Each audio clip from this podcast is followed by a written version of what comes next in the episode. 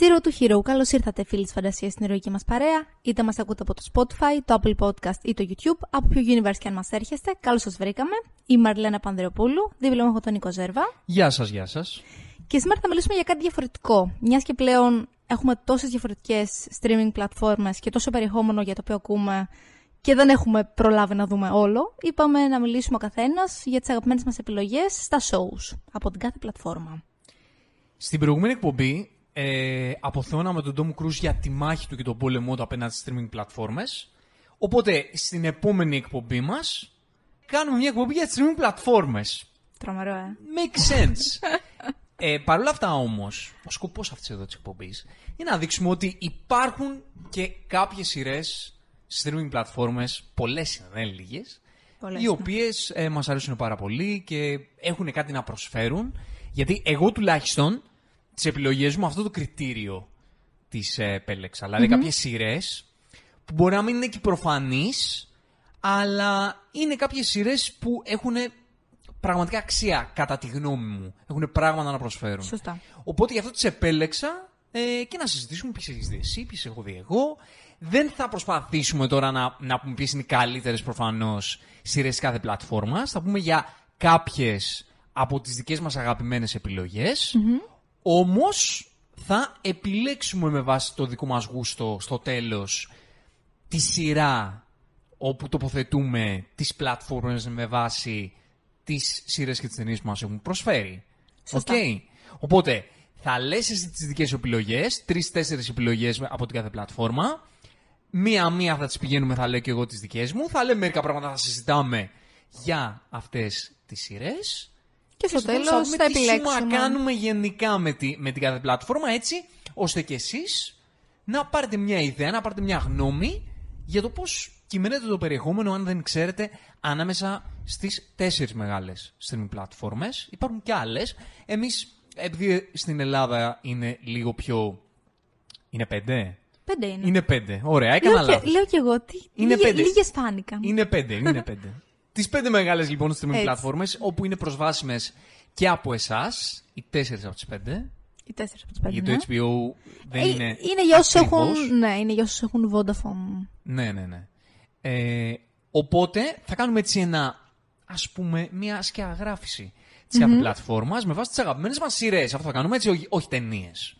Και Ακριβώς. μιλάμε Netflix, Amazon, Apple Apple, Disney Plus, και HBO. HBO ή αλλιώς πλέον.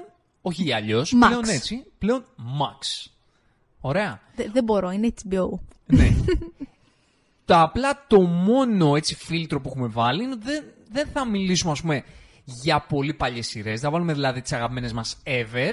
Θα πούμε τις νέες μας φρέσκες, έτσι ώστε να σας προτείνουμε. Δηλαδή δεν θα πάμε HBO να πούμε για Sopranos και, HBO, και Game of Thrones και τέτοια. Ε, θα πάμε στα λίγο πιο φρέσκα. Σωστά. Αυτά δηλαδή που τώρα την- το νέο gen των σειρών που μπορούμε να συζητήσουμε και που έχουν να προσφέρουν στις πλατφόρμες.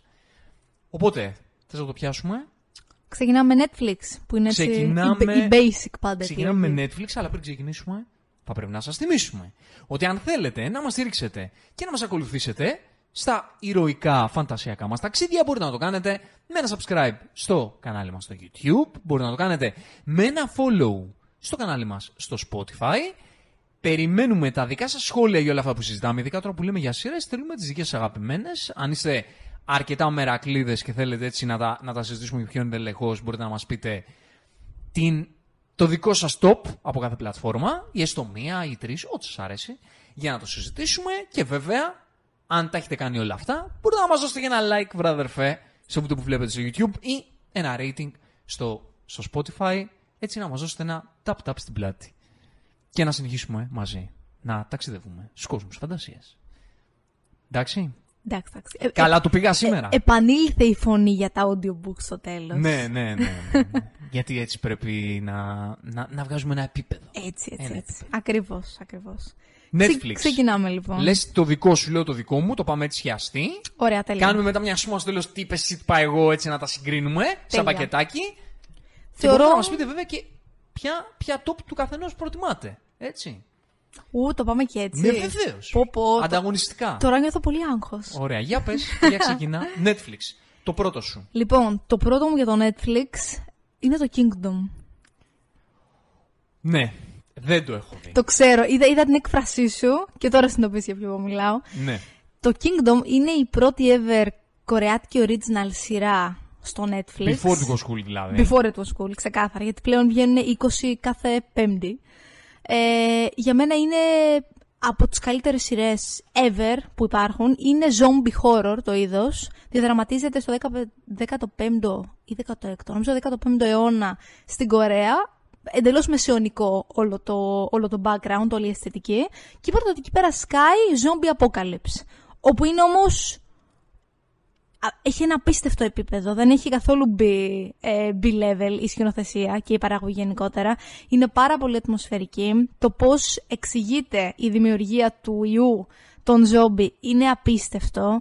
Έχει πολύ σπλάτερ. Έχει τρομερές διαπλοκές μέσα και ίντριγκα ε, όσον αφορά την πολιτική κατάσταση τότε που υπήρχε ε, στην Κορέα. Είναι καταπληκτική. Και Νίκο είναι απαράδεκτο το ότι ακόμη δεν την έχεις δει. Ξέρεις τι ερώτηση έχω να σου κάνω. Θέλω να μου συγκρίνεις λίγο, επειδή το Kingdom μπορεί κάποιοι να μην το έχουν δει. Αλλά πολλοί έχουν δει το κορεάτικο, το πιο πρόσφατο. Το All of Us Are Dead. Είναι κάτι διαφορετικό. Πάλι στην ουσία πρόκειται για zombie apocalypse, αλλά αυτή η σειρά που λες είναι το κλασικό B-show που θα δεις, ξέρεις, απλά για να γελάσεις και λίγο. Ε, το άλλο που σου λέω μιλάμε για thriller, έτσι. Είναι, είναι καταπληκτικό. Έχει απίστευτη δράση. Είναι τόσο σκοτεινό. Είναι, είναι πραγματικά gothic σειρά. Είναι, είναι αριστούργημα. Δεν, δεν έχω λόγια, πραγματικά. Και μάλιστα περιμένουμε εδώ και τρία χρόνια την νέα σεζόν και ακόμη γυρίζεται. Είναι, είναι ένα έπος, πραγματικά. Και είναι binge, binge worthy, ξεκάθαρα. Παρόλο που είναι τόσο χορταστικά και, και αγωνιώδη τα επεισόδια, το βλέπεις χαλαρά σε τρεις-τέσσερις μέρες. Οκ, πόσα επεισόδια είναι, πόσα σεζόν είναι μέχρι τώρα; Είναι δύο σεζόν και υπάρχει και, ένα, και μια spin-off ταινία στην ουσία που πρόκειται για μια ηρωίδα που δείχνει στην ουσία το background της. Περιμένουμε τώρα την τρίτη σεζόν. Οκ, πολύ ωραία, πολύ ωραία. Και με Kingdom λοιπόν ξεκινάς. Και εγώ ξεκινάω με μία από τις αγαπημένες μου σειρές των τελευταίων ετών. Υποτιμημένη παρότι έκανε buzz, παρότι συζητήθηκε, παρόλα αυτά θα τη χαρακτηρίσω υποτιμημένη. Είναι το Sandman. Ε, να πω disclaimer, για κάποια από αυτά τα πράγματα που θα συζητήσουμε έχουμε ήδη συζητήσει στο κανάλι, τουλάχιστον σε επιλογές Ε, ναι, δικές μου. ε, ναι, και για δεν τις μπορούσα δικές να μου. κάνω κι αλλιώς. Δηλαδή, ας πούμε, το Sandman το έχω πολύ στην καρδιά μου, δεν θα μπορούσα να μην δεν το, να μην δεν το αναφέρω. Είναι η ταινία η οποία βασίζεται στο comic book του Neil Gaiman. Σειρά. Τι, η ταινία Είπες είναι η ταινία, ναι, ναι. Α, είναι σειρά. Είναι σειρά. Για σειρές μιλάμε εδώ πέρα. Είναι η σειρά που βασίζεται στο comic book του Neil Gaiman. Εκτός το ότι η αισθητική της είναι εκπληκτική στο πώς αποτύπωσε τις εικόνες του κόμικ και άμα δεις, άμα δείτε διάφορα βιντεάκια που μιλάει και ο ίδιος ο Neil Gaiman για το πώς έκαναν το πώς Μεταφορά. μετέφεραν κάποιες από τις εικόνες στο χαρτί στην οθόνη ε, είναι καταπληκτική δουλειά, αισθητικά. Δεν, δεν είναι τόσο Netflix και γενικά στις επιλογές που κάνει στο Netflix έβαλα αυτό το κριτήριο να μην είναι Netflixίζουν. Να μην είναι κλασικές σειρές Netflix. Γιατί στο μυαλό του δικού μου τουλάχιστον το Netflix έχει γενικά ένα πέπλο δευτεροσύνης σε ό,τι κάνει. Να, μεγάλη και αλήθεια είναι τις αυτό. σειρές και τις ταινίες οι οποίες σπάνε αυτό το πέπλο, ε, τις έχω σε τεράστια εκτίμηση. Γιατί γενικά το Netflix νομίζω απευθύνεται στην μάζα που θέλει κάτι εύκολο, οπότε στρατηγικά βασίζει εκεί το περιεχόμενό του. Οπότε οτιδήποτε κάνει διαφορετικό, εγώ το εκτιμώ πάρα πολύ. Και ο Neil Gaiman, επειδή είναι ένας άνθρωπος ο οποίος ε, είναι πολύ δυνατός καλλιτέχνης και γράφει καταπληκτικά σενάρια και συμμετείχε και ο ίδιος στην παραγωγή της, ε, της σειράς. Και φαίνεται αυτό. Φαίνεται πάρα πολύ αυτό. Και τα, τις θεματικές που πιάνει το comic book, που είναι, έχουν να κάνουν πάρα πολύ με την υπαρξιακή αναζήτηση ή της ανθρωπότητας γενικότερα και τα κομμάτια του καλό-κακό, ε, τις αποτυπώνει και στη σειρά πάρα πολύ καλά. Υπάρχει περίπτωση να χάνει λίγο pace και να είναι λίγο σαν ε, ένα κομμάτι το πρώτο μισό, ένα άλλο κομμάτι το δεύτερο να κλείνει λίγο κάπως, αλλά έχει πολύ, πολύ χρυσάφι να προσφέρει.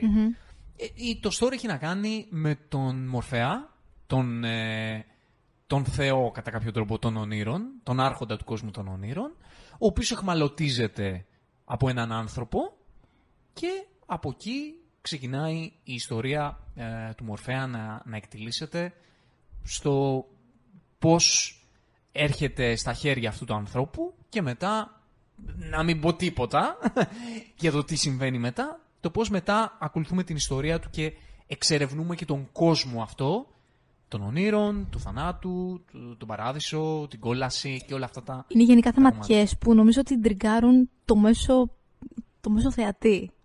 Και έχει πραγματικά κάτι να πει για όλα αυτά ο Γκέιμαν. Και έχει και καταπληκτική αισθητική αυτή η σειρα Καταπληκτική. Τα χρώματα, τα κοστούμια, τα σκηνικά, τα πάντα. Και έχει και υπέροχες ερμηνείες. Έχει μια-δυο σεκάνς. Υ- Υπάρχει ένα βιντεάκι στο, στο κανάλι για το, για το Sandman. Σωστά. Που μιλάω ειδικά για κάποιες μια-δυο σκηνές πολύ συγκεκριμένες που τις τις λατρεύω. Και ήταν όλη η αισθητική και το βάρος αυτών των πραγμάτων αποτυπωμένο καταπληκτικά. Και έχει και πολύ ωραίες ερμηνείες. Ο Tom ε, Sturridge σαν Μορφέα, σαν Dream. Εκπληκτικό cast. Καταπληκτικός. Καταπληκτικός. Ο Boyd Holbrook, σαν τον Corinthian, φανταστικός γενικά ο τύπος αυτός. Είναι, είναι φανταστικός. Και ξέρεις τι είναι το ωραίο με αυτή τη σειρά, το γεγονός ότι βλέπεις ότι τώρα έχουμε την τεχνολογία και τα μέσα έτσι ώστε να βγει σε όλο της το, το έπος, ε, ει- ειδικά οπτικά. Δηλαδή πριν 20 χρόνια δεν θα μπορούσε να αποτυπωθεί έτσι όπως ήταν το κόμικ. Υπήρχαν απόπειρες για να γίνει. Υπήρχαν αλήθεια, δεν ναι, το ναι, ήξερα ναι, αυτό. αλλά... Δεν, δεν κατάφεραν να δουν το ναι, φως. τις άφησαν. Μμ. Και ήταν μια παραγωγή που σίγουρα ήθελε πολύ μεγάλο budget για να βγει. Αναμφίβολα. Και παρότι πήγε πολύ καλά η πρώτη σεζόν, Άργησαν να την... άργησε ε, να ανανεωθεί γιατί ξέρεις, επειδή ήταν μεγάλο το budget, το σκεφτόταν πάρα πολύ τον Netflix Ναι. για το κατά πόσο Αξίζει. αξίζει να τα ανανεώσει, γιατί βλέπουμε τι γίνεται. Σωστά, δεν είναι, πολύ δεν σωστά. ανανεώνει εύκολα πλέον το Netflix. Σωστά. Αλλά θα έχουμε δεύτερη σεζόν, τώρα είναι στα γυρισματα Θα έρθει σύντομα. Δείτε το Sandman πραγματικά. Δείτε το Sandman. Επόμενη δική σου επιλογή. Λοιπόν, η επόμενη δική μου επιλογή είναι ίσως λίγο πιο προβλέψιμη. Δυστυχώς όμως δεν μπορούσα να μην την πω, γιατί και πάλι θεωρώ ότι παρόλο που οι περισσότεροι, ε, αν αγαπούν αυτό το είδος, την έχουν δει, θεωρώ ότι είναι κάτι απίστευτα δημιουργικό και πρωτότυπο. Ε, είναι το Love, Death and Robots. Έχουμε μιλήσει και γι' αυτό. Έχουμε μιλήσει και γι' αυτό. Ναι, Ε, γαμάτο. εν, ενδελεχώς κιόλας. Αλλά, ξέρεις, υπάρχει, υπάρχει τόσο πολύ περιεχόμενο στο animation κομμάτι, αλλά και πάλι είναι τόσο χαοτικό, είναι, δεν έχει όρια. Και νομίζω ότι είναι από τις σειρές στο οποίο το δίνεις να το καταλάβει, στο δίνουν να το καταλάβεις αυτό ακόμη πιο πολύ. Δηλαδή, έχει τόση φαντασία μέσα του, έχει τόσο βαθιά μηνύματα, τέτοιους συμβολισμούς. Ε, δεν, δεν έχω να πω κάτι. Θυμάμαι όταν είχα δει την πρώτη σεζόν, είχα, μου είχαν πέσει τα σαγόνια. Ε, εξακολουθώ και πιστεύω ότι η πρώτη είναι λίγο καλύτερη από τη δεύτερη, αλλά και πάλι το απόλαυσα τόσο πολύ. Έχει καταπληκτικό animation, το, το κάθε επεισόδιο έχει εντελώς διαφορετική ιστορία, σου περνάει εντελώς διαφορετικούς προβληματισμούς και είναι και τόσο μικρά που τα βλέπεις σφινάκι. Και μερικά είναι διαμάντια. Μερικά είναι διαμάντια πραγματικά. Και σε. Δεν ξέρω, σε, σε συγκλονίζουν ρε παιδί μου και η ιστορία τους, δηλαδή το πώς περνάνε τα μηνύματα. Είναι, είναι καταπληκτικό. Το Aquila Rift δεν θα το ξεχάσω ποτέ. Ξέρω, νομίζω ότι έχει χαραχτεί στην καρδιά σου. Ναι, είναι ένα επεισόδιο που δεν θα το ξεχάσω ποτέ. θα το έχω δηλαδή πάντα πολύ ψηλά αυτό το πράγμα που έκανε σε αυτό το επεισόδιο. Αναζητήστε το. Αν δεν το έχετε δει και πολύ, πολύ καλή η τελευταία σεζόν, έτσι. η Ναι, τρίτη. ναι, ναι, ναι, ναι. Πολύ καλή. Πολύ καλή. Από τη δεύτερη πολύ καλύτερη. Ναι, ναι, η συμφωνώ. πρώτη παραμένει νομίζω καλύτερη βέβαια. Αριστούργημα. Η πρώτη Ναι. ήταν αριστούργημα. Και το τέλειο ήταν, δεν, δεν το περιμέναμε. Νομίζω ότι όταν ξεκινήσαμε, δεν περιμέναμε ποτέ πόσο ενήλικη θα ήταν από όλες τις απόψεις. Και οπτικά και όσον αφορά τα μηνύματα που περνάει.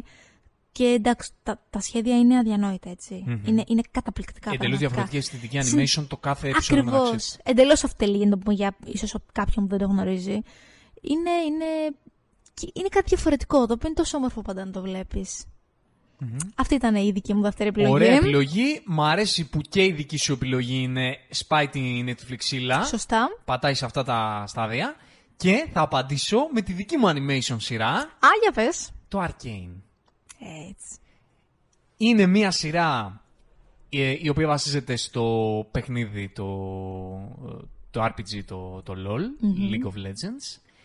Όσοι έχουμε παίξει LOL, σίγουρα περιμέναμε να τη δούμε και νομίζω ότι εμείς που έχουμε παίξει LOL ήμασταν πιο σκεπτικιστές Ναι, με- πιθανότατα. για αυτή τη σειρά στις με τους άλλους που δεν είχαν απλά ιδέα.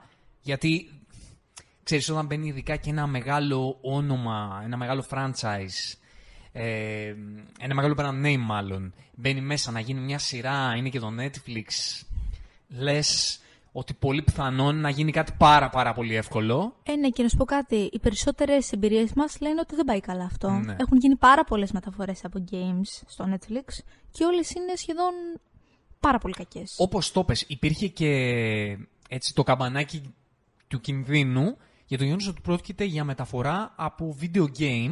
Είναι σε αυτή την ευρύτερη. Ακριβώς. ε, σε αυτό το ευρύτερο πλαίσιο αυτή η Ακριβώς. μεταφορά.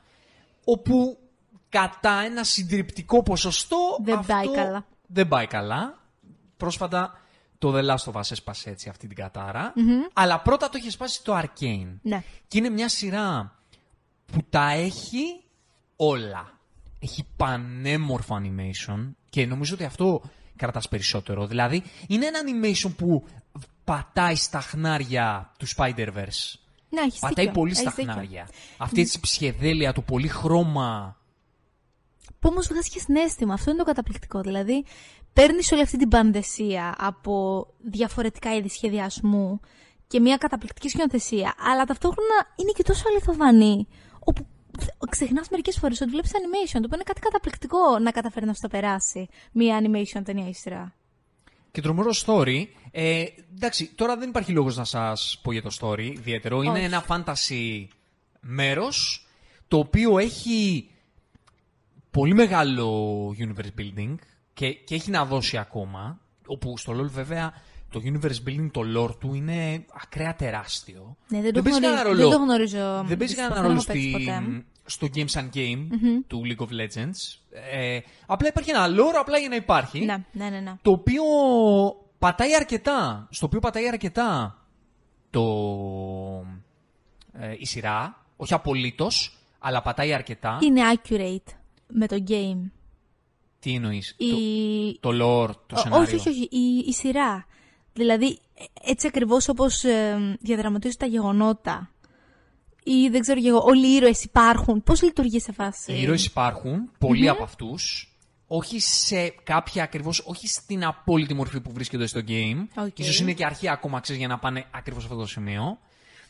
Ε, απλά στο game δεν παίζει ρόλο το σενάριο, ρε παιδί μου. Επιλέγεις και ο καθένας επιλέγει το Σωστά, δικό του champion σωστά. και απλά παίζουν ξύλο. να σου το πω πάρα πολύ Δεν γενικά. υπάρχουν όμως προσωπικότητες για τον καθένα. Δηλαδή δεν υπάρχουν γενικά χαρακτηριστικά για τον κάθε ήρωα. Όχι, υπάρχουν abilities, δηλαδή Α, μόνο επιθέσεις αυτό. συγκεκριμένες. Δεν παίζει Οκ. πολύ μεγάλο ρόλο το, Κατάλαβα, το κατάλαβα. κομμάτι αυτό. Είναι απλά ξύλο κατά κάποιο τρόπο. Οκ. Οπότε δεν παίζει, δεν παίζει αυτό το ιδιαίτερο ρόλο. Αλλά είναι καταπληκτικό το πώς ένα τόσο mainstream game ε, ήρθε, υλοποιήθηκε σε μια τηλεοπτική σειρά με τόσο μεγάλη καλλιτεχνική αξία. Και με πάρα πολύ συγκινητικό γράψιμο. Ναι, ναι. ναι. Είναι τρομερό το πόσο συναισθηματική ήταν. Είχε αυτή η σειρά. καρδιά αυτή η είχε, σειρά. είχε καρδιά, Εκτός πραγματικά. από καλλιτεχνική, έτσι, καλλιτεχνικό touch πολύ δυνατό, είχε και καρδιά. Γι' αυτό λέω, είναι μια σειρά που για μένα τα έχει όλα. Είναι μια animation σειρά, η οποία είναι ένας άξιος συνεχιστής αυτού το οποίο έκανε το Spider-Verse Ναι. κινηματογραφικά. Ε, και περιμένω με τεράστια αγωνία την δεύτερη σεζόν, νομίζω οι Πολύ, πολύ περισσότεροι μεγάλη από εμάς. αλήθεια. Και ξέρεις, είναι πάρα πολύ πάντα... α, Είναι, είναι ανεκτήμητο να εκτιμούν μια τέτοια σειρά και οι gamers και όσοι είναι άσχετοι με το game. Σωστά το αναφέρεις. Ε, είναι μια σειρά που πραγματικά, εκτός από όσους έχετε παίξει League of Legends, δεν υπάρχει κανένας, κανένας λόγος, δεν χρειάζεται δηλαδή να έχεις, δει- να έχεις παίξει το game, για να γουστάρεις και να δεις αυτή τη σειρά κανένας λόγος. Ναι, ναι, δηλαδή ναι. Τα μάτια, το μάτι που το κλείνει όποτε το κλείνεις στους gamers, είναι... Easter eggs στην ουσία. Easter eggs. Δεν είναι δηλαδή κάτι που πρέπει να ξέρεις από το game για να παρακολουθείς αυτή τη σειρά και να την γουστάρεις. Ακριβώς.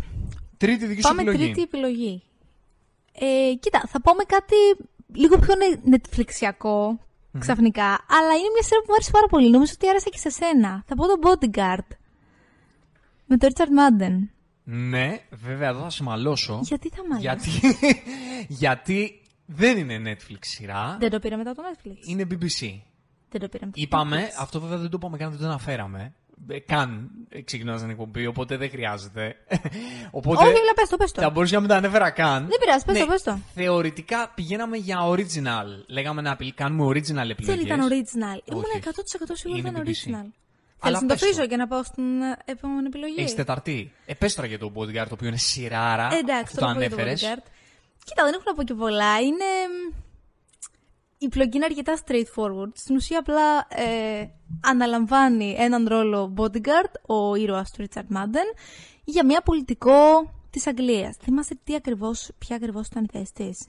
Νομίζω Ήτανε υπουργός υπουργός σε κάτι. εσωτερικών. Δεν θυμάμαι Νομίζω σε είναι τι. υπουργός εσωτερικών. Είναι Ή εξωτερικών. Μια... Ή εσωτερικών ή Δεν εξωτερικών. θυμάμαι δυστυχώς. Ναι. Έχουν περάσει αρκετά χρόνια. Δεν είναι από τις πολύ πρόσφατες σειρές. Όχι, όχι. Είναι πριν την καραντίνα, νομίζω. Ναι, ναι. Ε, είναι καταπληκτική όμως. Είναι mini series, το οποίο θεωρώ ήταν καταπληκτική ιδέα που το άφησαν εκεί και δεν το συνέχισαν λόγω της επιτυχίας της. Έχει μέσα τόσο ωραία ένταση, τόση πολιτική ίντριγκα. Ε, εντάξει, ο, ο Ρίτσαρτ είναι καταπληκτικός και είναι άλλη μια απόδειξη ότι γενικότερα σε action ρόλους τα σπάει αυτός ο ηθοποιός. Μου άρεσε πάρα πολύ και ήταν και πάρα πολύ απροσδόκητη η επιτυχία του. Θυμάμαι όταν είχε πρωτοβγεί, που οι περισσότεροι έλεγαν ότι θα πάει εντελώς σκοτωμένα και είχε σαρώσει στο Netflix. Ναι, κοίτα, το BBC είναι εγγύηση για τα κατασκοπευτικά του. Να, Ε, μεγάλη αλήθεια αυτό. Και... Και βγάζει την, αγγλ... την, ξέρεις, την αγγλοσύνη που έχουν αυτές οι σειρές. Το βλέπεις δηλαδή και λες είναι βρετανικό, φαίνεται. Ναι, πολύ. Ο Μάντεν καταπληκτικός και είχε, ήταν ξέρεις, αυτό το κατασκοπευτικό thriller action με τις ωραίες ανατροπές, με την ωραία την ένταση όπως είπες και εσύ. Καθηλωτικό. Καθηλωτικό, Καθηλωτικό. πραγματικά. Και με τρελό suspense. Ναι, ναι. Δηλαδή, ακόμα και να μην σ' αρέσει το κατασκοπευτικό thriller, Θεωρώ θα σε τραβήξει. Θα δεν σε δεν μπορείς τραβήξει. να βαρεθείς. Δεν κάνει και καθόλου κοιλιά. Επειδή ακριβώς είναι μίνι σειρά, όλα τα επεισόδια είναι στο κόκκινο. έχει ρεσει πάρα πολύ καλή ισορροπία μεταξύ ύφους κατασκοπευτικό thriller, βαρύ και action. Ακριβώς. Ακριβώς. Έξι επεισοδιάκια, Πολύ ισορροπημένο. το βλέπεις πανεύκολα. Ναι, ναι, ναι, νεράκι φεύγει. Ναι, ναι. Πες και τη κόλλα και την τετάρτη σου. Ε, κοίτα, η τέταρτη μου είναι, είναι μια σούμα από 4-5 σειρές. Ξέρεις για ποιο πράγμα θα μιλήσω. Θα μιλήσω για τις original σειρές του Netflix από τη Marvel. Δεν μπορώ να Οκ. μην τις πω. Ε, παρόλο που πλέον. Δεν ξέρω, ίσως πολλοί κόσμος ξεχνάει ότι αυτές ήταν ε, ο- Netflix Originals. Ε, εντάξει, και δεν θα μιλήσω καν τόσο πολύ για το Daredevil, που οι περισσότεροι το έχουν δει και το λατρεύουν, ή για το Punisher. Ε, πιο πολύ θα βάλω το Jessica Jones και το Defenders. Ε, όλες αυτές οι σειρές είναι γενικότερα ένα μικρό σύμπαν από μόνες τους και γι' αυτό λόγω και στο Defenders όλοι εμφανίζονται. Και ο Luke Cage και ο Iron Fist και η Jessica και ο ε, Daredevil. Μόνο ο Punisher, αν θυμάμαι καλά, δεν εμφανίζεται. Το έχετε δει το Defenders; Όχι. Δεν το έχετε. Όχι. Εντάξει, δεν είναι το καλύτερο από όλα. Jessica Jones εσύ πρέπει να δεις, το έχω δει. Ναι, ναι, ναι. Ε, κοίτα, δεν νομίζω ότι μπορούν να συγκριθούν αυτές οι σειρές του Netflix με καμία πρόσφατη σειρά που έχει βγει από τη Marvel και δεν νομίζω ότι ποτέ θα συγκριθούν. Η, η αισθητική που είχαν, η σκοτεινιά τους ε, ή- ήταν αδιανόητη. Υπήρχαν στιγμές που θύμιζε Blade Runner. Ήταν, ήταν καταπληκτικές. Έχουν δράση που δεν έχουμε δει στη Marvel ποτέ. Και αν έχουμε δει θα είναι δύο-τρει σκηνές διαμάντια. Έχει τρομερό ξύλο, έχει απίστευτες χορογραφίες. Και είναι, ξέρεις, βγάζουν αυτό το πιο ρεαλιστικό. Πολύ πιο σκοτεινό. Δεν θυμίζουν animation χωρίς να είναι animation. Κοιτάξτε, με το παράδοξο της υπόθεσης. Λέμε, ας πούμε, α, το Netflix, την Netflixοποίηση, ξέρω εγώ, μάζα κτλ. Και είναι τρομερό ότι σ- σε ό,τι έχει να κάνει με το περιεχόμενο Marvel, το Netflix ήταν αυτό που χάραξε το δρόμο. Πολύ σωστά. Όχι χάραξε το δρόμο, γιατί δεν ακολουθήθηκε. Ναι. Ε, έκανε. Την αρχή. Έβαλε τη σφραγίδα του ενήλ, της ενήλικης Marvel για να έρθει μετά η Marvel για να το πάει αυτό το πράγμα αλλού. Και ξέρεις τι, όχι μόνο αυτό, αλλά νομίζω ότι μετά από αυτές τις σειρές εκτοξεύτηκε και το ίδιο το Netflix. Γιατί ήταν από τα πρώτα πράγματα που έβγαλε original Ναι, το και αυτό ήταν Netflix. ενήλικα. Γιατί τότε Ακριβώς. το Netflix, όταν πρώτο ξεκινούσε και βγάζε σειρές, δεν είχε τι ακόμα τη στρατηγική της μάζας. Ναι, ναι, σωστά. Δηλαδή, οι σωστά, πρώτες έχεις σειρές δίκιο. του Netflix όλες, ε, από το House of ε, Cards, από το Narcos, οι σειρές ε, της Έχεις Marvel, δίκιο, έχεις όλα Ήταν ενήλικα εντελώς. πολύ ενήλικα, Έχεις πολύ δίκιο. ποιοτικές σειρές. Στη μάζα μετά το πήγε. Όταν άρχισε να παίρνει Έχεις απήχηση δίκιο. και λέει: Όπα, κάπως πρέπει να τους κρατήσω αυτούς. και έβγαλε εύκολο περιεχόμενο στην ουσία. Ναι. Χαλαρό για casual viewing. Μμμ. Ε, ναι, αυτές οι σειρές της Marvel δεν ήταν σίγουρα casual και θεωρώ ότι είναι από τα πιο ποιοτικά πράγματα που έχουν γίνει ποτέ όσον αφορά τις παραγωγές του Netflix. Ναι. Για κλείσε μου. Πολύ ωραία και θα κλείσω με μια σειρά ε, για την οποία μιλήσαμε πρόσφατα σε φαντασιακό καφέ. Μία σειρά παράδειγμα του πώς πας την, Netflix- την Netflixοποίηση. Μία από τις καλύτερες σειρές της σεζόν θα πω εγώ. Δηλαδή στο στήσιμο που θα κάνουμε τα, το, τέλος, το τέλος του χρόνου θα την έχω μέσα στις αγαπημένες μου. Είναι το Beef. Το beef. Είναι το Beef, είναι Α24. Ε, μπράβο στο Netflix που έχει κάνει συνεργασία με, το Α, με Ναι, την ναι, Α24. Γιατί Απροσδόκητο βασικά. ναι, το χρειάζεται αυτό το περιεχόμενο. Είναι τα δύο άκρα να το καλοσκεφτείς πάντως στον τρόπο παραγωγής. Δηλαδή είναι καταπληκτικό ότι έβγαλαν κάτι μαζί. Μμμ. Είναι μια σειρά για δύο τύπους οι οποίοι τσακώνονται random στο δρόμο και μετά μπλέκονται οι, ζωές, οι ζωές τους. Ε, πρωταγωνιστεί ο υπέροχος Steven, Yeun, Steven ε, Yeun και η Ali Wong. Καταπληκτικές ερμηνείες. Καταπληκτικές. Και αν για το ε, Steven Yeun το, το περίμενα, γιατί έχω δει τι ηθοποία, τι ηθοποιάρα είναι. Είναι, είναι όντως. Δεν περίμενα την άλλη Wong να είναι τόσο καλή. Γιατί όπου την είχα δει δεν μου άρεσε ιδιαίτερα. Ούτε Εγώ, σε stand-up εγώ μ' που την είχα άρεσε. δει έκανε τον εαυτό της. Δηλαδή και Ναι. σε εμφανίσεις έκανε στην ουσία κάμεο τη persona της, τη stand-up persona της. Εδώ δεν νομίζω ότι κάνει την περσόνα Όχι, ούτε εγώ το της. πιστεύω Όχι. αυτό. Και κάνει μια πραγματικά πολύ δυνατή ερμηνεία.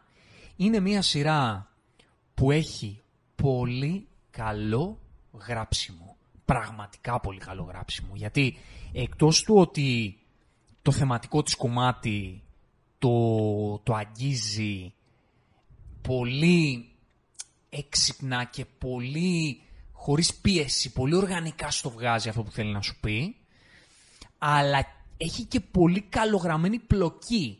Ο τρόπος με τον οποίο φτιάχνεις ένα σενάριο, ρε παιδί μου, και λες τι θέλω να κάνω. Θέλω να κάνω δύο τύπους που ε, έχουν, ένα περιστατικό, συμ- έχουν ένα περιστατικό τσακωμού τυχαία στο δρόμο και πώς θα κάνω αυτούς τους δύο τύπους να- αυτό το περιστατικό να μπορέσει να συνδεθεί τόσο έντονα με, τα, με τις ζωές τους και ταυτόχρονα με τα ψυχικά θέματα που εχουν και να γίνει αφετηρία αυτό το κομμάτι έτσι ώστε να υπάρξει μια λυσίδα όπου θα τους ενώνει σε όποια διαφορετικά θέματα έχουν στην, ε, στην ψυχολογία τους και στην προσωπική τους ζωή. Αυτό το κομμάτι, αυτό το, το, το task, πώς θα το πω, αυτό το, ε, αυτό το mission που είχαν να κάνουν οι σενάριογράφοι, το κατέφεραν, κατάφεραν να το εκτελέσουν εκπληκτικά. Δηλαδή, σεναριακά για μένα είναι προσμελέτη δουλειά που έκαναν. Γενικά πάντως έχω ακούσει ότι μιλάει και πατάει πάρα πολύ πάνω στην ψυχική υγεία αυτή η σειρά. Και με έναν μάλιστα διαφορετικό τρόπο από τη μία μέση σειρά, το οποίο είναι πάρα πολύ ωραίο να βλέπεις κάτι πρωτότυπο όσον αφορά τα θέματα ψυχικής υγείας. Ε, είπαμε να μιλήσουμε πολύ για το θεματικό κομμάτι, αλλά θα πω μόνο αυτό. Εντάξει, αυτό δεν είναι κάτι, είναι, ναι, είναι γιατί αρκετά άμα γενικό. πιάσουμε το θεματικό για κάθε σειρά από αυτέ που θα μιλήσουμε, θα τα λύσουμε Όχι, του όχι, χρόνου. εντάξει. Αλλά να πω μόνο αυτό. Εμένα ξέρεις τι με έκανε να, να νιώσω.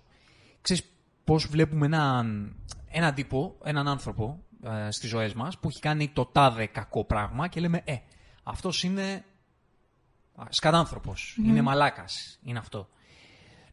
Το πώς η σειρά αυτή σου δείχνει ότι ο καθένας από εμά μπορεί να έχει αυτή τη σκάτηλα μέσα του.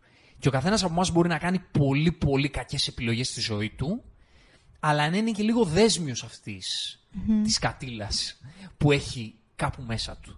Και στο πώς αυτό το πράγμα τον, τον βασανίζει, το πώς γίνεται υπόλογος στο γύρο, στο περιβάλλον του με βάση αυτή τη σκαρτίλα που έχει μέσα του και το πώς ε, ξέρεις, είναι θύμα πολλές φορές αυτού του πράγματος που τον βασανίζει και βασανίζει και τους γύρω του. Είναι πολύ βαθύ. Πολύ βαθύ. Χρήζει μελέτης αυτή, αυτή η σειρά. Δηλαδή χωρά πολύ κουβέντα το θεματικό κομμάτι της και είναι και πολύ φαν. Ακριβώς. Ε, Δηλαδή δεν είναι απλά μια σειρά που okay, έχει πράγματα να σου πει κτλ. Είναι φαν. Δηλαδή η πλοκή του είναι πολύ φαν. είναι νομίζω πολύ δύσκολο να καταφέρεις να περάσεις τέτοια μηνύματα με έναν διασκεδαστικό και σχετικά πρόσχαρο τρόπο. Μμμ. Ναι, το, το κάνει full. Το κάνει full. Netflix αυτά. Αυτά τελειώσαμε. Αυτά. Ε, εντάξει, το Netflix είναι ο βασιλιάς αυτή τη στιγμή. Ακόμα. Είναι ακόμη. Το streaming platforms. Αλλά Για ξέρεις μένα, τι, έχει απειληθεί πολύ. Έτσι. Έχει Αρχίζει και απειληθεί. απειλείται γιατί εντάξει, η πίτα θα σπάει. Δεν γίνεται να Ακριβώς. δεν σπάει. Ε, εντάξει, ε, αυτό που σώζει το Netflix ακόμα που το, που το κουβαλάει κατά τη γνώμη μου είναι οι, οι εύκολες σειρές Μμ. από κάθε γωνιά του πλανήτη και καλά κάνει και επενδύει εκεί. Εμπορικά δηλαδή, εγώ αν ήμουν σε αυτό θα έκανα. Ναι. Νομίζω. Ε, μαέστρο, ισπανικά, κορεάτικα, Έτσι. ξέρω εγώ. Reality. Low budget, reality πολλά, low budget πραγματάκια που θα είναι safe και θα.